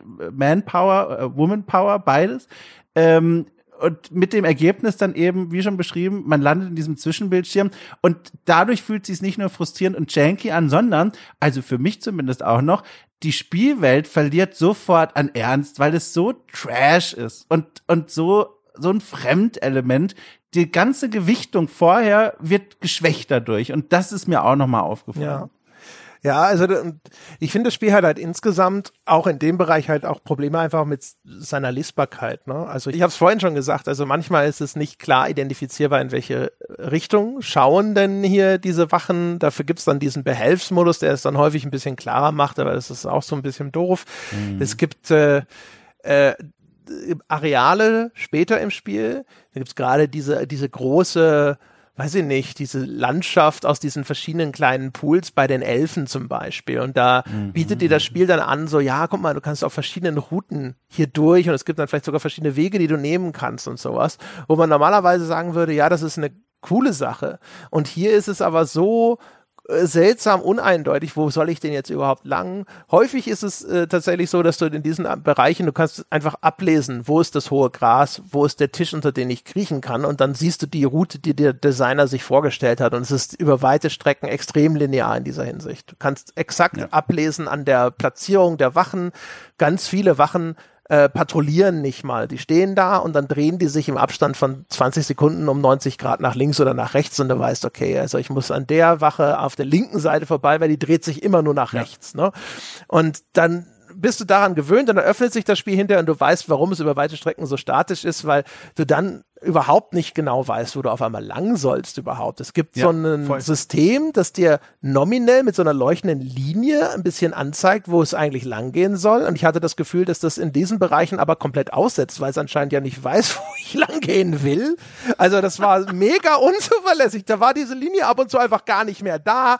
Und äh, dann ab und zu zeigte sie dahin, wo ich hergekommen bin. Und es war eher verwirrend, als dass es eine Hilfestellung angeboten hat, die es ja eigentlich sein sollte. Und äh, ich bin da echt verwirrt durch diesen Bereich geirrt, weil ich nicht wusste, was das Spiel hier an an der Stelle von mir will. Ich hatte auch nicht mal das Gefühl, es, es ist nur so, Gollum will da ja raus. Also, äh, ne, und ich habe hatte aber kein Gefühl dafür, in welche Richtung das gehen soll. Es ist auch schlecht lesbar in der Hinsicht, dass du manchmal da sitzt und denkst dir so, ja, äh, ich springe jetzt runter auf diese Plattform. Die ist nicht äh, weiter entfernt als viele andere Plattformen, auf die ich schon gesprungen bin und dann bist du tot. Weil das Spiel aber gesagt hat, nee, sorry, hier ist out of bounds, Pech gehabt. Es gibt da hinten diesen Fluss und der Fluss, der, der fließt zwar ein bisschen schneller, aber der sieht nicht aus wie ein reißender Stromstellen, irgendwas Fluss, in den ich nicht reinspringen sollte. Ich habe gedacht, ach, da geht's jetzt wahrscheinlich in diesem Bereich weiter, ich soll mich mit dem Fluss hier so raustragen lassen. Nee, sagt das Spiel, du bist tot. ja, genau. Ich hab's richtig im Ohr. Weißt du, am Anfang ist das alles so eindeutig. Es ist schon klar, dass ich nicht in die Lava fallen soll. Und hier äh, ist dann aber auf einmal halt diese, diese Begrenzung des Levels ist dann auf einmal recht willkürlich und nicht eindeutig. Fand's ganz toll. Da gibt es einen Moment, äh, man muss bei so einem, später, wenn man bei den Elfen wieder dann ist und quasi die Gegenwart, diese Rahmenhandlung einen eingeholt hat oder wie sie, egal, äh, müssen wir zu einem äh, legendären Elfen ins Wohnzimmer einbrechen quasi, der gerade nicht da ist und da einen einen Gegenstand rausholen, der uns helfen soll bei der Flucht aus diesem Elbenreich. Und ich dachte mir auf dem Weg dorthin, wo ich genau die Orientierungsschwierigkeiten hatte wie du, mein Gott, zum Glück wird am Ende wenigstens ein klassischer Raum mit vier Wänden auf mich warten. Da kann ich mir wohl nicht verlaufen. Immerhin das spare ich mir. Und dann mache ich die Tür auf, er stellt sie heraus, das ist so ein Spaßraum. ja, stimmt. Oh Gott, du weißt den, den, den Dings da von dem Rätselmeister. Ja, ja. Genau, hier mit Wänden an der Decke und umgedrehten Stühlen und, und alles ist optische Täuschung. Ich mir, Leute, ist kann, ich bitte, ja, kann es nicht einmal einfach Das ist das, wo du diesen, äh, was sollst du da finden? Die, die Muschel. Die Muschel, die Muschel ja, genau. Ja, genau. Ja, das fand ich auch abscheulich. Ich bin da auch rumgeirrt und habe gedacht, was, was, was soll denn das jetzt auch? Also ja, ganz, ganz toll. Also das war Quatsch. Und auch äh, davor noch gab es eine Szene, in der ich ja, einen riesen Turm bei den Elfen hochklettern musste, um irgendeine Glocke zu läuten. Warum? Es erschließt sich mir bis heute nicht. Aber es ist, wird erklärt, aber ich habe das offenbar nicht verstanden. Und dann ist man auch egal, da ist man dann da oben, ist hochgeklettert, läutet die Glocke und dann sagt das Spiel, und das war einer der erst schönsten Momente für mich, dann sagt das Spiel, Du kannst auch einfach von hier runterspringen. Komm, du musst nicht nochmal runterklettern. Spring von diesem gigantischen Turm einfach runter in so eine Art Planschbecken, in einen dieser äh, kleineren Seen. Und von dort aus geht das Spiel weiter. Das sagt dir in diesem alternativen Sichtmodus auch diese orangenfarbene äh, äh, Richtlinie, wortwörtlich, die sagt dir, hier kannst du runterspringen. Und ich dachte mir, mega geil, spare ich mir super viel Nerven. Stellt sich hier raus, es gibt kein System oder ähnliches, was im Flug so ein bisschen zurecht wiggelt, wie du fliegst, sondern du musst aber wirklich so springen, dass du in diesem Teich landest und wie oft ich zerschellt bin mit diesem Körper an den Wänden der Elfen.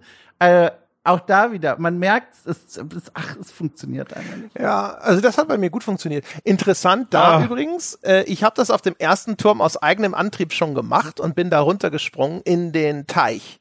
Und das war einer der schönen Momente, weil das Spiel hat darauf reagiert. Dann kommt nämlich die Stimme von dieser Elfin, mit der du da über magischen Funk verbunden bist und die dann sagt so, oh, du hast dich getraut, da einfach reinzuspringen. Das imponiert mir, ne, so sinngemäß. Aber das ist ja gewollt, ne? das ist ja der Weg des Spiels. Ja, aber das ist die offizielle. Ich, aber die hat mir das, also beim ersten Turm hat sie mir das nicht vorher gesagt. Das habe ich selber entschieden ah, und dann okay. kommentiert sie diese Entscheidung. Verstehe. Und das war ja. einer dieser wenigen schönen Momente, wo halt das Spiel einfach eine Reaktion parat hat für eine, eine Entscheidung Entscheidung, die der Spieler aus freien Stücken getroffen hat. Das war ziemlich cool. Aber ja, ey, wir müssen bei diesem Lesbarkeitsthema müssen wir noch ein bisschen bleiben, weil das setzt sich nämlich echt in diesem Klettersystem, finde ich, sogar noch mal viel abscheulicher fort.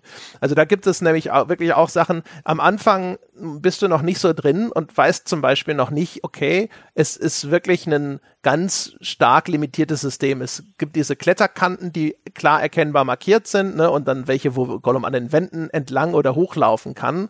Und diese Markierung musst du erkennen können und nur da geht es lang. Aber da gibt's dann sowas wie Ketten, die die direkt am Ende eines Balkens sind, ne, wo du gerade am Hochklettern bist. Und de, du, du kommst also irgendwo hoch, vor dir siehst du in Form dieses Balkens einen langen, gerade, eng umrissenen Pfad und da hinten hängt eine Kette. Und ich dachte, natürlich kann ich da dran springen und natürlich soll ich auch da dran springen, ne, weil das ganze Design des Spiels in diesem Moment nahelegt, jetzt hier anlaufen und an die Kette springen. Und natürlich ist diese Kette kein Interaktionsobjekt. Und natürlich fliegst du da durch und klatscht irgendwo runter. Ne? Und äh, solche, solche Fehler gibt es in dem Spiel relativ häufig. Also zum Beispiel auch, es sind diese, diese Kanten, ne, diese klar markierten, hellen Kanten, wie in Uncharted und ähnlichem, an denen du dich immer entlanghangelst. Und da sind die dann, da sind manchmal so zwei, äh, das ist eine, ein, eine Spalte im Fels, ne, und du kommst an, also an das Ende einer solchen Kletterkante und dann ist da linker Hand direkt eine weitere Kante. Und an zig anderen Stellen im Spiel sollst du jetzt einfach nach links drücken und darüber springen. Nur nicht an dieser Stelle. An dieser Stelle war das nicht vorgesehen vom Design. Und dann springst du da in den Tod. Genauso auch Gollum macht es wie Nathan Drake. Du bewegst ihn da irgendwo entlang und dann kommt er ans Ende der Fahnenstange, gibt, das Kletterareal endet und dann streckt er so die Hand aus nach links, um zu signalisieren, ah ja, okay, da drüben, da ist was. Und ich bin es auch aus Uncharted gewöhnt, dass das nur dann auch kommt, wenn du den so ausgerichtet hast, dass er tatsächlich irgendwo hinspringen kann. Das ist hier allerdings häufig, ist, also entweder ist es hier grundlegend nicht so, sondern es signalisiert nur, du drückst gerade den Analogstick nach links und ich, dann würde ich sagen, ja, danke für dieses System. Oder es ist de äh, defekt, weil ich bin zigmal dabei gestorben. Er streckt den Arm aus und dieses System ist dann unzuverlässig als Indikator, dass ich jetzt einen sicheren Sprung in diese Richtung machen kann. Und das ist halt Bullshit. Genauso gibt's eine Anzeige, der kann so ein Rückwärtssalto machen quasi, um dann von einer Wand zur gegenüberliegenden Wand zu springen. Und da wird dann eigentlich immer eingeblendet, du kannst jetzt diesen Rückwärtssprung machen. Aber auch das ist ein unzuverlässiges System. Es gibt Momente, wo du einen Rückwärtssprung machen musst und das, die Einblendung kommt nicht. Und genauso kommt die Einblendung und du drückst die Taste und du stirbst.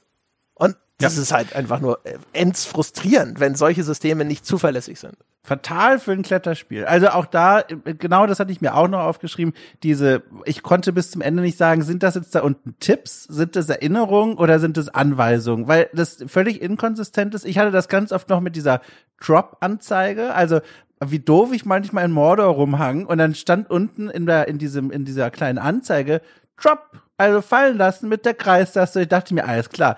In der Stunde davor habe ich sehr oft das gemacht, was da unten stand. Rückwärts springen, nach oben springen, keine Ahnung. Das hat mich wohin gebracht. Dann werde ich wohl mich jetzt droppen müssen. Oder? Sonst wird das da ja nicht stehen. Stellt sich raus, nee.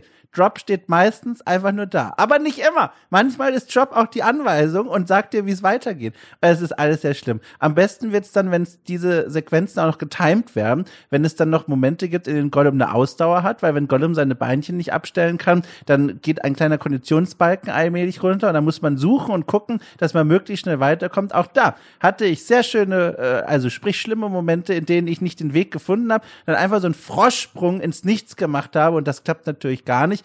Und gekrönt wurde das von der Verfolgungsjagd durch die Spinne. Eigentlich, also zumindest grundlegend eine schöne Idee zu sagen, man rennt von der Spinne jetzt weg, dann wird noch wie bei hier, wie, wie heißt der, nicht Banjo Kazooie, sondern dem, dem roten Elch, so, danke. Äh, wird die Kamera gedreht, man läuft. man Perfekte läuft, man, läuft auf die Kamera zu, aber trotzdem hat man eine gleichbleibende Anzahl an Hindernissen zu überspringen. Äh, die werden so ein bisschen telegrafiert auf dem Boden durch Markierungen, dass man äh, ahnen kann, was passieren kann. Aber das war der Moment, wo ich gedacht habe, okay, vielleicht ist das die Sollbruchstelle zwischen mir und dem Spiel. Ihr habt's dann noch durchgehalten, aber da traf sehr vieles aufeinander, was nicht aufeinander treffen soll.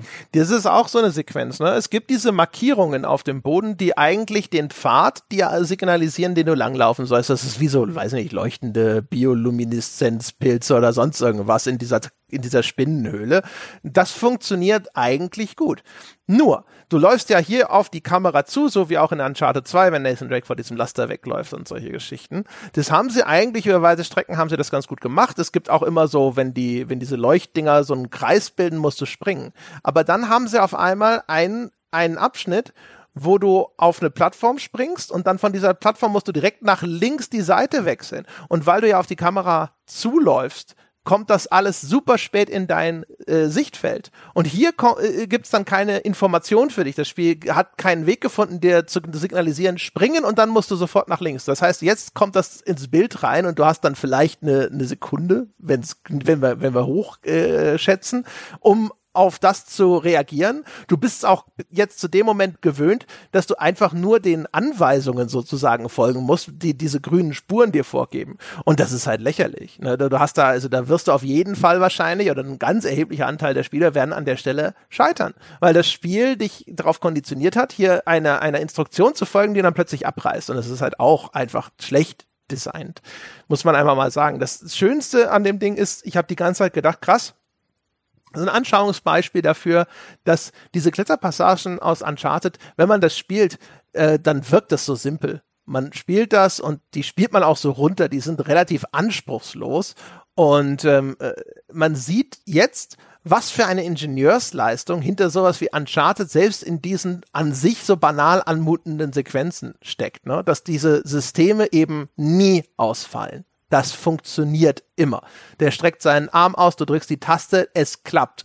Ähm, du kannst äh, relativ, äh, die an, äh, hat genug Animationen, damit du äh, mit der aus jeder Situation heraus irgendwie diesen diesen Sprung machen kann. Das sieht noch gut aus. Äh, du hast äh, du, du, du, du, du, du hast halt quasi auch die, die Kamera. Die Kamera in Uncharted positioniert sich ja manchmal. Manchmal für den Effekt, um diesen schwindelerregenden Höheneffekt zu verstärken und dir dann eine bessere Sicht zu geben, aber auch eben, um die Übersicht zu schaffen. Hier bist du, da musst du hin, so weit ist das entfernt.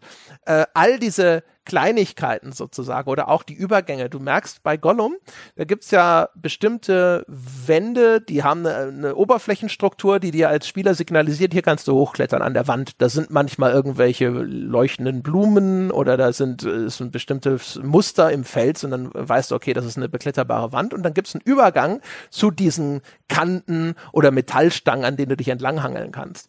Und diesen Übergang, der ist immer wieder hakelig. Dann hängst du da und du steuerst in die Richtung und Gollum merkt nicht, dass der Muster quasi zwischen zwei unterschiedlichen Bauteilen in diesem Klettersystem wechseln. Und dazu, dazu muss das System erkennen, ah, hier ist ein Übergang zwischen diesen beiden Elementen. Und das gelingt einfach nicht immer. Ne? Und bei sowas wie Uncharted ist es halt einfach fließend auch. Assassin's Creed wäre wahrscheinlich auch ein Beispiel. Es funktioniert einfach immer. Und man sieht hier, da muss halt echt viel dahinter stecken. Ähm, auch zum Beispiel die Kameraperspektive ist für dich als Spieler ja immer so ein Ding. Manchmal bist du dir nicht ganz sicher, aber du weißt schon, okay, ich will jetzt darüber springen. Und die richtig gut gepolischten Spiele, die haben Systeme dahinter, die interpretieren. Was will denn der Spieler jetzt machen? Okay, der guckt in diese Richtung, der drückt auch mit seinem Stick in diese Richtung, der wird schon an dieses Ding da springen wollen und die führen die Aktion aus, eher auch als eine Interpretation deiner konkreten Eingabe, als exakt immer das, was du eingibst. Sowas existiert hier nicht, was dazu führt, dass du ab und zu einfach ins Nichts springst, weil du aufgrund ja. der Kameraperspektive den Analogstick nicht ganz richtig gedrückt hast. Ja. Gleiche Kategorie übrigens noch, äh, sieht leicht aus, ist aber offenbar wirklich schwerer zu machen als gedacht, schwerer gut zu machen als gedacht. Die Schleichangriffe. Kleines Detail nur, aber also ich habe es im Spiel dreimal gemacht aus Gründen. Man hat auch die Möglichkeit als Gollum Orks, die keinen Helm tragen, auszuschalten. Ich glaube, zu strangulieren ist wohl die Übersetzung in der Spielwelt. Ist auch als System also viel schwerer umzusetzen als gedacht. Es war mir bis zuletzt nicht klar, mit welchem Timing man das eigentlich machen muss. Äh, Im Spiel sieht es eigentlich einfach aus, anschleichen, ganz klassisch, und dann, wenn man nah genug dran ist, die Dreieckstaste für mich auf dem Controller drücken, dann springt Gollum auf den Ork drauf. Aber dann macht er nix man muss ein kurzes Frame warten, bis quasi er sitzt und dann nochmal die Dreiecktaste drücken und die gedrückt halten. Dann lädt sich quasi ein Balken auf und wenn der voll aufgeladen ist, beziehungsweise der Kreis geschlossen, dann ist die Exekution, wenn man so will, erst erfolgreich. Also davon abgesehen, dass es wahnsinnig lange dauert, was unpraktisch ist in vielen Situationen, aber okay, soll uns vielleicht dazu erziehen, das nicht ständig zu machen, war es echt schwer, verlässlich umzusetzen in Situationen, in denen es notwendig war. Auch das in die Kategorie, wie gesagt, gesagt, sieht leicht aus, ist aber offenbar doch nicht so leicht zu machen. Ja, also bei mir war es mit gedrückt halten tatsächlich immer zu, zu machen. Also vielleicht hatte die PC-Version hier mal einen technischen Vorteil. Ähm, ja. Aber hier auch wieder dieses Uneindeutige. Weil du, also erstens, äh, fast alle gefühlt tragen Helme und dann hinterher gab es dann sogar eine Stelle, wo das Spiel dich selber so ein bisschen motiviert, einen Ork zu erwürgen, wo ich dachte, hä, wie soll denn das gehen? Der trägt doch einen Helm. Und dann stellte sich raus, nee, der hat so, so komisch einfach, ich weiß nicht, so Haarschmuck in seinen nach oben gegelten Haaren mhm. oder sowas. Und das war gar kein Helm. Aber auch hier wieder, das, die Silhouette ist nicht eindeutig. Ich äh, ja. erkenne als Spieler nicht sofort, dass das kein Helm ist. Der trägt irgendwas am Kopf und, und so. Und ich denke sofort, okay, dann geht das dann nicht. Und stellt sich aber raus, das Spiel hat gedacht die ganze Zeit so, nö, das ist ja kein Helm. Ne? Und wenn das nicht klar signalisiert wird oder sowas, dann ist da halt auch schon wieder irgendwo im Design was schiefgelaufen. Ja. ja. Also mehr habe ich zu diesem Teil nicht zu sagen. Ja, ich muss mal überlegen, aber ich glaube, das also meiste, ich mein, ach so, ja, ja, es gibt halt, ja. Gott, wir können das echt so lange fortsetzen. Es gibt halt Eben. eine Sache, die ich auch frappierend fand, einfach nur, weil wir bei diesem Thema sind. Dinge, wo man normalerweise in vielen Spielen nicht mal drüber nachdenkt und sich auch wahrscheinlich als normaler Spieler gar keine Vorstellung davon macht, dass das ein dass das ein Problem sein kann äh, für einen Entwickler. Aber ähm, Gollum kann, äh, kann ja springen, ne? Und du kannst mhm. auch beim Klettern zum Beispiel schneller hochklettern, indem du springst. Eine mhm. bei mir extrem beliebte Option. Auf Leitern, wenn du auf Leitern hochspringst, was dann aber passiert ist, dass die Figur nicht sozusagen erkennt, das Ende der Leiter ist erreicht, hier äh, anhalten, sondern ich hüpf, hüpf, hüpf, hüpf, hüpf und den letzten Hüpf löse ich halt aus, so zwei Meter oder einen Meter, bevor ich am Ende der Leiter angekommen bin. Und dann überschießt Gollum das Ende der Leiter und segelt weit hinauf. Die Figur kann sowieso sehr hoch springen und dann wieder runter und dann muss er sich an der Leiter wieder festhalten. Und ich bin nicht weitergekommen. Weißt du, und ja. da, das sind so Sachen, oder es gibt äh, schräge Flächen im Spiel. Gollum springt aber immer senkrecht nach oben, weil das Spiel nicht unterscheiden kann. Er ist jetzt auf einer Schräge. Und dann bin ich auf einer Schräge und das Klettern geht mir zu lahm und ich will einfach schnell nach vorne klettern, indem ich diese Sprungfunktion benutze und auf einmal springe ich senkrecht nach oben von dieser Fläche weg. Und es ist halt alles so, wo du merkst so, ah, ja. krass, krass, wie viele Systeme geschaffen werden müssen, die diese leicht anderen Spielzustände berücksichtigen und dann die richtige vom Spieler gewünschte Aktion auch ausführen. Und wenn die fehlen, dann äh, kommt eine Spielerfahrung raus, die dich ständig irritiert, weil du denkst, what the fuck, was macht er denn da? Ja, ich könnte jetzt aber, wenn es um mein Leben ginge, nicht schätzen, ne, wie schwer Gollum eigentlich wirklich ist. In manchen Szenen zwölf Kilogramm äh, und hohle Knochen. Also der Sprung, du hast schon gesagt, wie hoch der aus dem Stand springen kann, als würde er nichts wiegen. Und dann aber, wenn man ihn zum Beispiel, ich werde also großer Satz jetzt, aber ich werde es nie vergessen, als ich zum ersten Mal Gollum bewegt habe, es fühlte sich an wie so ein Panzer, der aus dem fünften Gang anrollen muss, wirklich so. Und also, und, und wenn man dann Szenen hat, in denen man quasi von Plattform zu Plattform innerhalb kurzer Zeit springen muss, verliert Gollum während der aufeinanderfolgenden Sprünge immer mehr an Schwung und wird immer langsamer. Und dann muss man auf den Plattformen kurz stehen bleiben. Übrigens ganz schlimm, er zieht noch so nach, wenn man aufkommt. Er, der, der, er rutscht quasi noch ganz kurz, so ein paar Zentimeter. Und dann muss man Anlauf nehmen und dann hat man wieder diesen Panzer und dann springt man. Der Sprung ist aber wieder wahnsinnig leicht und behende auch da, es ist schwer, diese Figur, in, für mich zumindest, in diesen Situationen verlässlich zu steuern. Schwierig. Ja, genau. Auch ulkig, also wenn du normal springst, dann hast du wenigstens so ein bisschen Air Control. Also du kannst ein bisschen noch ja, dafür sorgen, ja. dass du noch ein bisschen weiter nach vorne steuerst. Wenn du das bei der Leiter, wenn du so überschießt, geht das nicht. Es wäre ja easy, ja. wenn ich den dann ein bisschen nach vorne lenke und dann landet er auf der Plattform, auf die ich will. Aber das geht nicht. Ich muss ihn zurückfallen lassen und dann der Leiter. Um zwischendrin was Positives einzustreuen, was äh, teilweise schön gemacht ist, sind äh, manche manche Animationen. Ich finde die Art, wie Gollum so kriecht, ist schön animiert.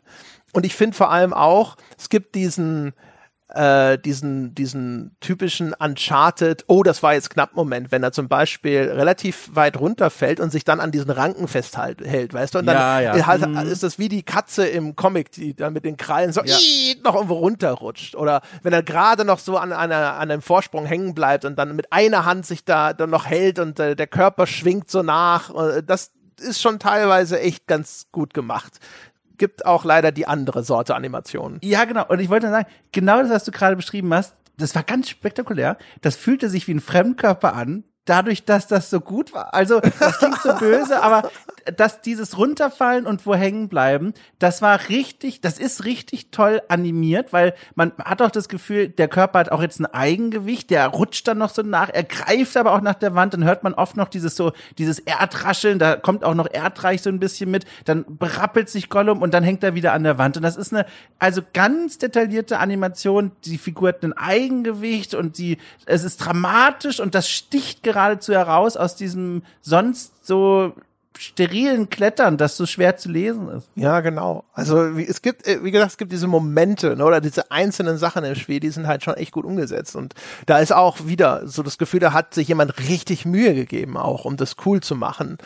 Ähm, und ja, man wünschte, das, das hätte sich erstrecken können auf alles. Dieses Ding zum Beispiel, weil du es erwähnt hast, dass ähm, dieses Ausdauersystem finde ich auch erstmal mega unintuitiv du hast eine Ausdauerleiste und ich habe gedacht, ah, okay, die limitiert jetzt das Klettern. Aber nein, das normale Klettern verbraucht gar keine Ausdauer, sondern nur dann, wenn deine Beinchen irgendwo freischwingend sind. Und das ist am Anfang etwas, das musst du ja auch erstmal raffen, dass das so funktioniert. Ich kletter und es verbraucht keine Ausdauer. Ich denke, ja, alles cool. Und dann gucke ich wieder hin und auf einmal sehe ich, die Ausdauerleiste ist fast leer. Und ich habe gedacht, hä? Was ist denn überhaupt passiert? Warum habe ich den Ausdauer verloren? Irgendwann weißt du das dann natürlich, aber das ist am Anfang auch etwas, was einfach so, wo du denkst, so, was, was ist denn nun? Habe ich Ausdauer? oder nicht, weil Ausdauer verbrauche ich doch auch beim Klettern. Und dann hast du natürlich den typischen Fall, dass die Ausdauer auch das Rennen mit Gollum limitiert. Und da geht die Ausdauer runter, als wäre das das Schlimmste, was Gollum machen kann, ist ja Rennen. Und äh, das ist mega frustrierend, weil du manchmal einfach ja nur, du kriegst ja ganz viele so blöde Fetch-Quests. Das Spiel hat ja eine Struktur, die am Anfang noch Sinn ergibt. Du bist versklavt von den Orks und musst ständig solche dummen Botengänge, so Fetch-Quests und sowas erledigen. Aber das, das setzt das Spiel konsequent fort. Bis sogar in, also selbst in, im neunten Kapitel sagt dir noch einer, hey, äh, geh mir doch mal so Leuchtsteine besorgen. Wo ich, wo ich auch denke, dramaturgisch, what the fuck ist das denn? Warum kommen jetzt noch solche Quests? Wir gehen auf das, steuern auf das große Finale zu. Jetzt ist doch bitte Schluss mit, geh, ich will für meine Lampions leuchtende Steine holen. Das ist doch scheiße. Naja, und dann willst du das einfach schnell erledigen, aber du kannst mit Gollum zwei Sekunden rennen und dann ist die Ausdauer zu Ende und dann das ist halt einfach kacke. Ja, es, also jetzt sind wir schon wieder an dem Punkt, dass wir nochmal die Kritik aufzählen, aber dann kann ich noch kurz ergänzen, apropos dramaturgisch, da bin ich richtig von der Couch gefallen, noch zu Beginn des Spiels, da wird ein dramaturgischer Kniff äh, bemüht, sag ich mal, der mich überrascht hat, um es mal so zu formulieren. Wir haben schon berichtet, er landet im Sklavenalltag, er ist dort der Geschundene, der Gescholtene, er unterstes Ende der Nahrungskette und ich denke mir, alles klar, Charakterstudie, alles klar, Klettern macht nicht so Spaß, aber vielleicht wird's interessant, wie sich das so alles ergibt. Wie wird er versuchen, hier rauszukommen? Wie wird er versuchen, äh, ums Überleben zu kämpfen? Wie wird er versuchen, alles zu tun, nur um nicht Zielscheibe der Orks zu werden? Schwarzblende, Wochen später. da wird einfach ein Zeitsprung gemacht. Denke ich mir, Moment mal, Wochen, Entschuldigung. Und dann Schwarzblende, Jahre ja. später. Moment mal, und jetzt ist Gollum da, der, der, der Big Bumbo und, und sagt irgendwie zu allen Leuten, alles klar hier, Chef. Äh, und die Leute grüßen ihn. Ja. Man redet ihn jetzt auch mit Namen an, also als Gollum genau. und nicht mehr nur irgendwie ja, als Gollum, was auch immer der ist hier schon richtig lange und dann ist man der, der quasi Bestfreund von dem Oberbösewicht dort, dem, dem bösen Stadthalter, dem, dem, dem Kerzenmann mhm. übrigens. Starker Name für einen Bösewicht. Ich fand Kerzenmann äh, gar nicht schlecht, ehrlich gesagt. Ich hätte, nee. ich dachte nur, gab's dafür meine Erklärung? Ich habe immer darauf gewartet, dass, dass der, dass der seine, seine Opfer Nein. alle anzündet und dass er deswegen der Kerzenmann ist. Nein, das, äh, das funktioniert nicht. Kerze, äh, Fackelmann. Okay, aber Kerze, dieses domestizierte kleine Licht, das man sich auf den Nachttisch stellt, damit es gut riecht. Ich finde, das ist das falsche Kompositum für so ein. Ja, aber ich weiß gar nicht, warum. So also, ich finde Kerze, das hat so was Sakrales. Das Ganze hat ja auch so ein bisschen ja, ja. sowas, so diese Bruderschaftsvibes und sowas. Weißt du, als wäre er so ein Hohepriester. Ich fand das gar ja, nicht so schlecht. Ich fand so einige Sachen, auch weil das ja ein Begriff von Gollum ist, der ja so ein kindliches Gemüt hat. Weißt du, deswegen, das, fand ich okay. Nee, die, die Leute nennen ihn auch, die Orks nennen ihn auch Candleman. Okay, naja, egal. Er ist nur zwei Buchstaben weg vom Candyman. Ich, konnt, ich hab's nicht aus dem Kopf bekommen. Okay, ich fand den Kerzenmann gar nicht so schlimm. Ich fand zum Beispiel auch, es gibt, was ich ganz schön fand sogar, war, es gibt ja die stille Treppe und da werden ja. also Sklaven, die werden hin, von den Orks exekutiert, indem sie zu so einer Pampe zu Dünger gemacht werden oder was auch immer und die gehen dann in, müssen, werden in so, ein, so eine Gondel oder wieder so ein Aufzug getrieben und dann fahren die da in den Tod und das ist die stille Treppe, weil die alle vor Angst schweigend quasi in ihren Untergang fahren. Ja. Das fand ich schon gut gemacht. Also es hat Momente, die Erzählung fand ich schon, wo sie echt wirksam war. Ja, und da auch wieder, auch um das dann zu nennen, auch wenn ich am Anfang gesagt habe, es wirkt arg konstruiert, wie dieses Abenteuer hier eigentlich losgeht, Jagd nach dem Käfer und, und dann passiert das Unheil. Das wird später aufgegriffen. Und das fand ich überraschend stark und berührend, aber ist auch sehr schnell wieder als Moment vorbei. Da kommt dann ein neuer Sklave rein und fragt, ey, wie bist du eigentlich in diesem Drecksloch, in dieser Hölle gelandet? Und Gollum sagt so abwesend, als wäre er mit dem Gedanken schon längst woanders, sagt er so, ich habe eigentlich nur versucht, einen Käfer zu, zu fangen.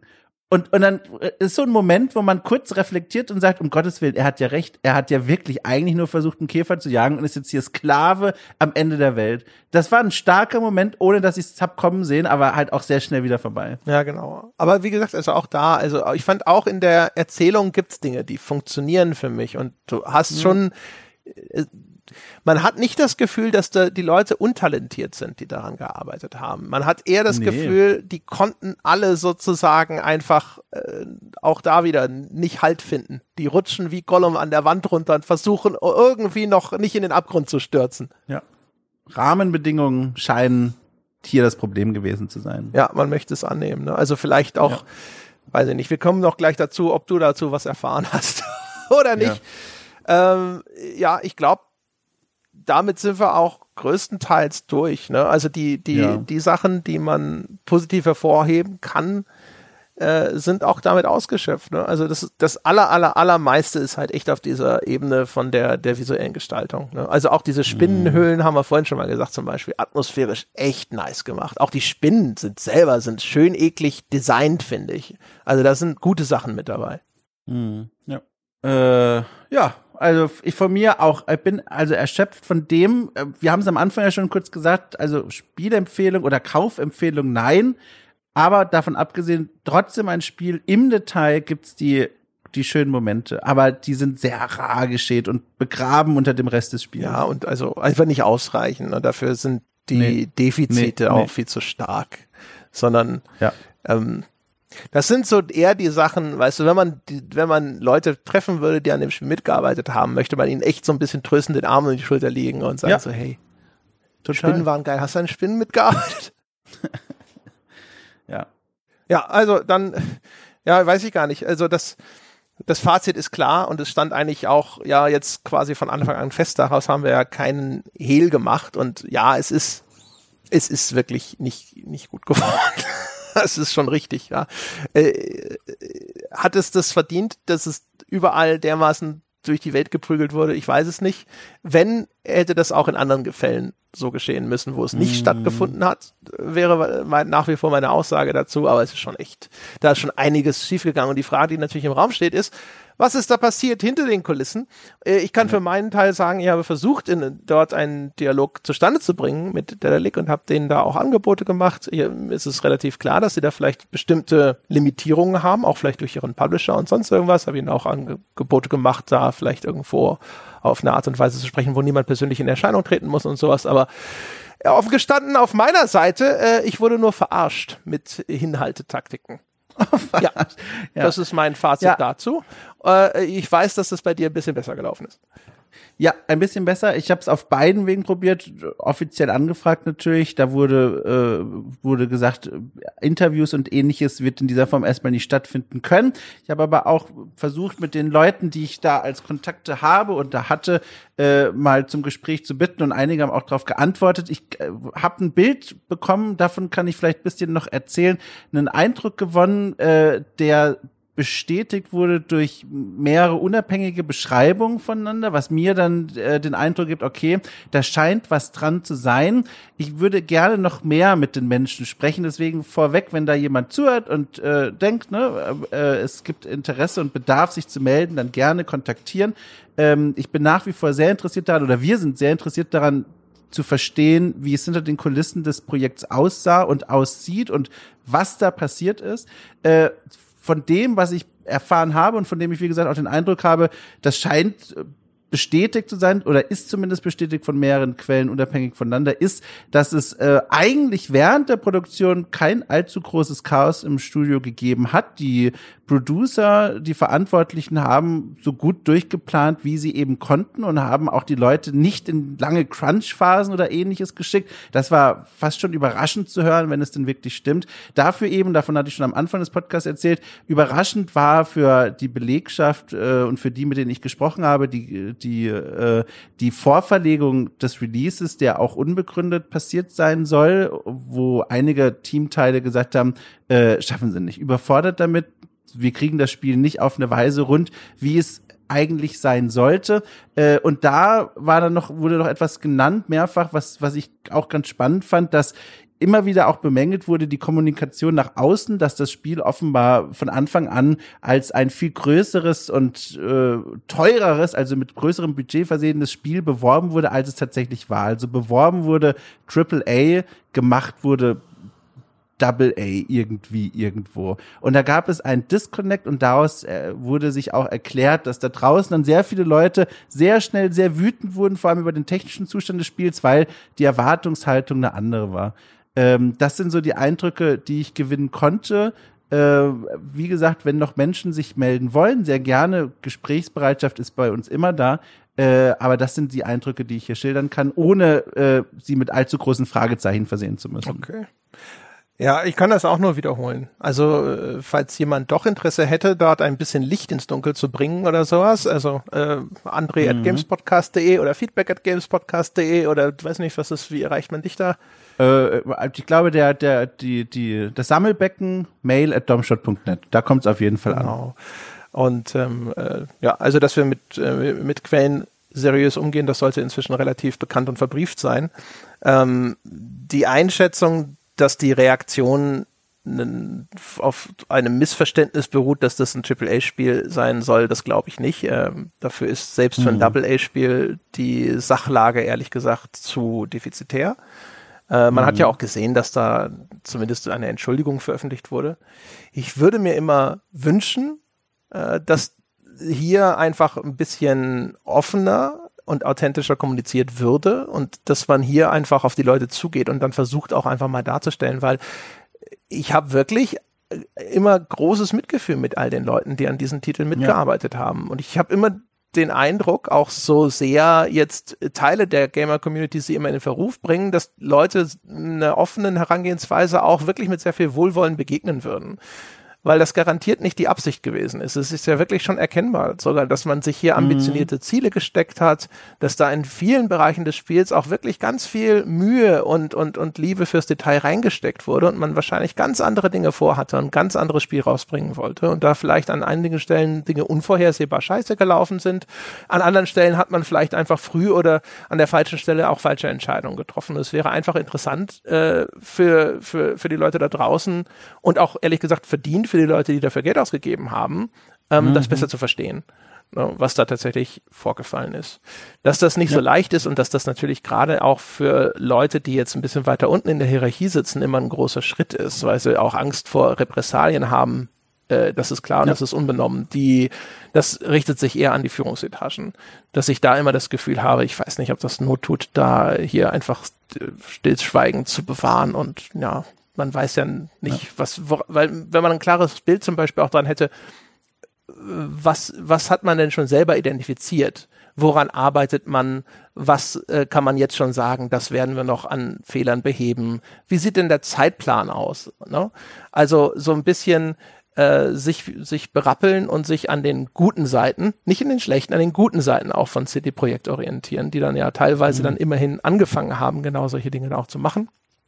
Ähm, das wäre, glaube ich, auch, das wäre eigentlich für alle Beteiligten von, von Vorteil. Ja. Ja.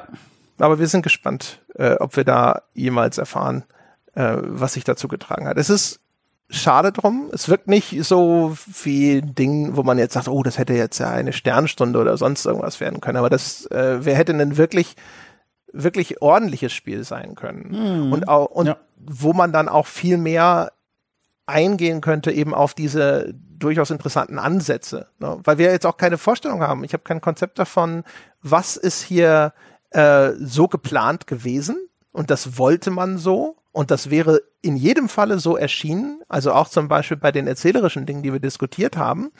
Und wo wurde etwas gerade noch so über die Ziellinie geschoben und deswegen ist das so. Es gibt zum Beispiel auch so ganz komische Sachen in dem Spiel. Es gibt eine Cutscene relativ nah, weit hinten im Spiel. Da ist dann so ein komischer Crossfade auf Black. Also du, da ist eine Szene und dann wird kurz auf schwarz geblendet und dann wird wieder aufgeblendet und dann geht aber genau diese Szene weiter, so wie es normalerweise mit einem Umschnitt direkt einfach gelöst werden würde. Und das macht Ja. für mich hier keinen Sinn. Das wirkt auf einmal wie, als ob eine zweite Sequenz startet. Das ist aber alles in Engine, ist nicht, dass dann ein Video endet und es jetzt in Engine weitergeht und solche Geschichten. Und ich, ich habe da gesessen und ich habe gedacht, so, was, was macht das da? Warum ist das da? Muss da kurz nachgeladen werden? Aber es kann ja sonst Perspektivwechsel innerhalb der Szene auch lösen. Es gibt also ganz viele Sachen, die, die irgendwie ein bisschen komisch sind oder ganz eindrücklich. Es gibt ein Zwiegespräch von Gollums Persönlichkeiten, die miteinander streiten. Und das, da steht er in so einer in so einem dunklen Höhleneingang vor einer verschlossenen Tür und hält diesen Dialog und dann dann wechselt die Kamera auf einmal auf so eine totale und zeigt Gollum von hinten vor dieser Tür im Dunkeln. Das ist ein total verwirrender Umschnitt weil es ist ja eigentlich ein Dialog zwischen diesen beiden Gollums sozusagen, der da stattfindet. Und die Kamera springt dann so hin und her, um diesen Perspektivwechsel zu zeigen. Aber die, die, die Szene, die Einstellung der Kamera an der Stelle ist also eine, eine völlig absurd gewählt, wo ich mir fast sicher bin, das ist ein Provisorium gewesen, das nicht mehr ausgetauscht werden konnte. Ne? Aber äh, ich weiß es nicht. Ne? Das sind, ich, ich lese hier in dem Kaffeesatz, der vor mir ausgebreitet auf dem Tisch liegt und äh, suche und ringe manchmal auch nach Erklärungen dafür, warum bestimmte Sachen in dem Spiel auftauchen. Und gleichzeitig gibt es einen kleinen DLC-Shop äh, mit bizarren Inhalten. Man kann sich kaufen, ich glaube für einen knappen Fünfer Emotes für Gollum.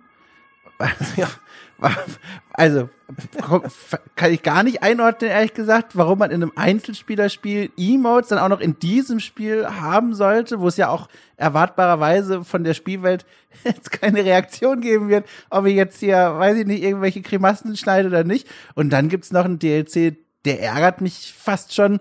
Äh, man kann sich kaufen, dass die Elben auch Elbe sprechen und nicht Englisch jetzt in meinem Fall in der Sprachausgabe. Und da denke ich mir, also, was? Also, bizarr. Ich glaube, dass das Inhalte sind, die diese äh, teurere Edition rechtfertigen. Es gibt ja diese. Ja klar, aber, aber dass es die gibt, meine ich, ist überhaupt. Ja, aber also, weißt du, diese, es gibt ja noch eine, die Precious Edition, die haben wir jetzt nicht gekauft. ähm, äh, die ist dann nochmal ein Zehner teurer. Und meine starke Vermutung ist, dass entweder die Firmenleitung äh, darauf bestanden hat, dass es eben diese zwei Editionen gibt oder der Publisher, den, dass dem mm. zugesichert wurde, dass es noch eine Premium-Edition geben muss. Und dann, äh, ja, dann blieb einem einfach nicht mehr viel offensichtlich, was man da beisteuern konnte. Und deswegen sind da eben diese Emotes reingewandert und äh, ja, gute Erklärung. Äh, weiß ich nicht, Soundtrack ist da ja, glaube ich, noch mit dabei und solche Geschichten. Soundtrack übrigens auch eine von den Sachen an sich. Ja, gut, hat manchmal sogar echt einen, so schöne Momente, wo so melancholisch traurige Streicher äh, zu hören sind und so, auch ganz gut umgesetzt. Ich glaube, dieses Lore-Kompendium, also so Hintergrundmaterialien, äh, ist auch noch in dieser Zusatzedition drin. Und dann gibt's noch diesen, die Möglichkeit, die halt einzeln in diesem Ingame-Shop zu kaufen. Aber ich, meine Vermutung wäre sehr stark, dass das hauptsächlich deswegen so ist, damit es eben äh, irgendeine Art von äh, Rechtfertigung mm. für diese Precious Edition gibt, ne? die halt einfach, weil das ja. so ein Standard ist inzwischen, ich habe gesehen, dass äh, Leute sich auch insbesondere über das fehlende Elfisch äh, verärgert geäußert haben. Ich würde aber beruhigend einwenden, all diese Kunstsprachen im Spiel sind mäßig vertont. Also gerade wenn die ja. Orks orkisch reden, finde ich, klingt das entsetzlich, weil das ist natürlich auch einfach super schwierig. Weißt du, deine Sprecher, damit das halbwegs flüssig und vernünftig klingt, müssen die quasi eine Fremdsprache erstmal lernen ne, bevor sie das ja. aufzeichnen. Und dementsprechend, das klingt wirklich wie äh, Yves Guimont neulich äh, bei seiner Pressekonferenz, als er die Begrüßungsformel vom Teleprompter abgelesen hat. Ja, als hätte er den Zettel in der Hand und die Brille nicht auf. Ähm, Wobei, da hätte man auch die, die Elbisch-Nerds einladen können, als kleine Community-Aktion. Da gibt's ja immer noch Leute, die haben das ja, ja, wirklich gelernt, diese Sprache, ne? Gäb's bestimmt Freiwillige. Ich würde mich nicht mal wundern, wenn sie das nicht sogar gemacht hätten, aber ich weiß halt auch nicht, ob Ne? Also keine Ahnung, wie sie das, ne? ja. aber aber trotz alledem, also ich habe jetzt natürlich nicht gehört, wie dieser DLC klingt, aber die meisten äh, Sachen, wo eben jetzt nicht äh, normal gesprochen wird, sind eher ja.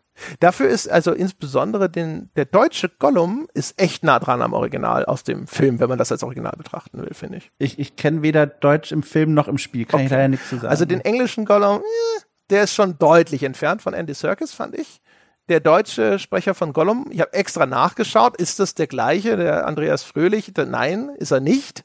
Ähm, aber ist tatsächlich, also soweit ich den noch im Ohr habe, der macht einen guten Gollum. Es gibt auch sonst, also die, die deutschen Sprecher machen eigentlich einen ganz, ganz guten Job da. Aber naja, in diesem Sinne würde ich sagen, oder? Ich würde auch sagen, ich glaube, wir haben es eingerahmt. Wir haben auch, was ich toll finde, auch nochmal herausgearbeitet, dass es eben auch die Dinge gibt, die uns gefallen haben und Genau. Ja, genau. also ich, ich hätte, ja. ich hätte gerne, äh, wie gesagt, ne, ich bin ja quasi eher sogar reingestartet aus einer Perspektive des, des Mitleids, fast schon. Ich hätte tatsächlich gerne ähm, noch mehr gefunden, ne, wo ich sagen kann, so, hey, guck mal, das ist irgendwie auch nett oder sonst irgendwas. Und äh, aber wir haben da, glaube ich, unser Möglichstes getan. Meine Damen und Herren, ich hoffe, euch hat's gefallen. Ich hoffe, ihr fandet die Besprechung bereichernd, wenn dem so sein sollte. Es wäre super nett, wenn ihr uns zum Beispiel die verdiente 5-Sterne-Wertung gebt auf iTunes, ihr, ihr uns folgt auf Spotify oder wenn ihr einfach weiter erzählt, dass dieser Podcast existiert und andere Menschen dazu motiviert, einfach mal reinzuhören. Ähm, ansonsten wäre es natürlich fantastisch, wenn ihr uns bei dem, was wir hier tun, unterstützt. Das könnt ihr tun auf gamespodcast.de slash abo, auf patreon.com slash auf ein Bier, direkt aus eurer Apple Podcast App heraus. Es soll euer Schaden auch nicht sein. Es gibt inzwischen, wir steuern auf unsere 2000. Episode zu. Das sind jetzt wow. alle Episoden insgesamt. Und wir haben deutlich über 1000 Bonus-Episoden, äh, die man für einen Fünfer im Monat abgreifen kann. Also in diesem Falle, ne, also fühlt euch motiviert. Die Chance, dass ihr nicht wirklich über wenigstens Wochen Zeug findet, das euch interessiert und das geil ist zu hören, äh, ist sehr, sehr gering. Also, oder ist, ist sie sehr, sehr hoch? Womit habe ich eingesetzt, dass ihr nichts findet oder dass ihr was findet? Also, ihr findet auf jeden Fall cooles Zeug. So, das ist das, was ich hier ja. sagen will. Vergessen wir die Stochastik dahinter. Und das war's jetzt. Forum.gamespodcast.de. Dort äh, die Diskussionen über Gollum und über diese Folge und über alles andere, was euch bewegt. Das war's für diese Woche. Wir hören uns nächste Woche wieder. Bis dahin.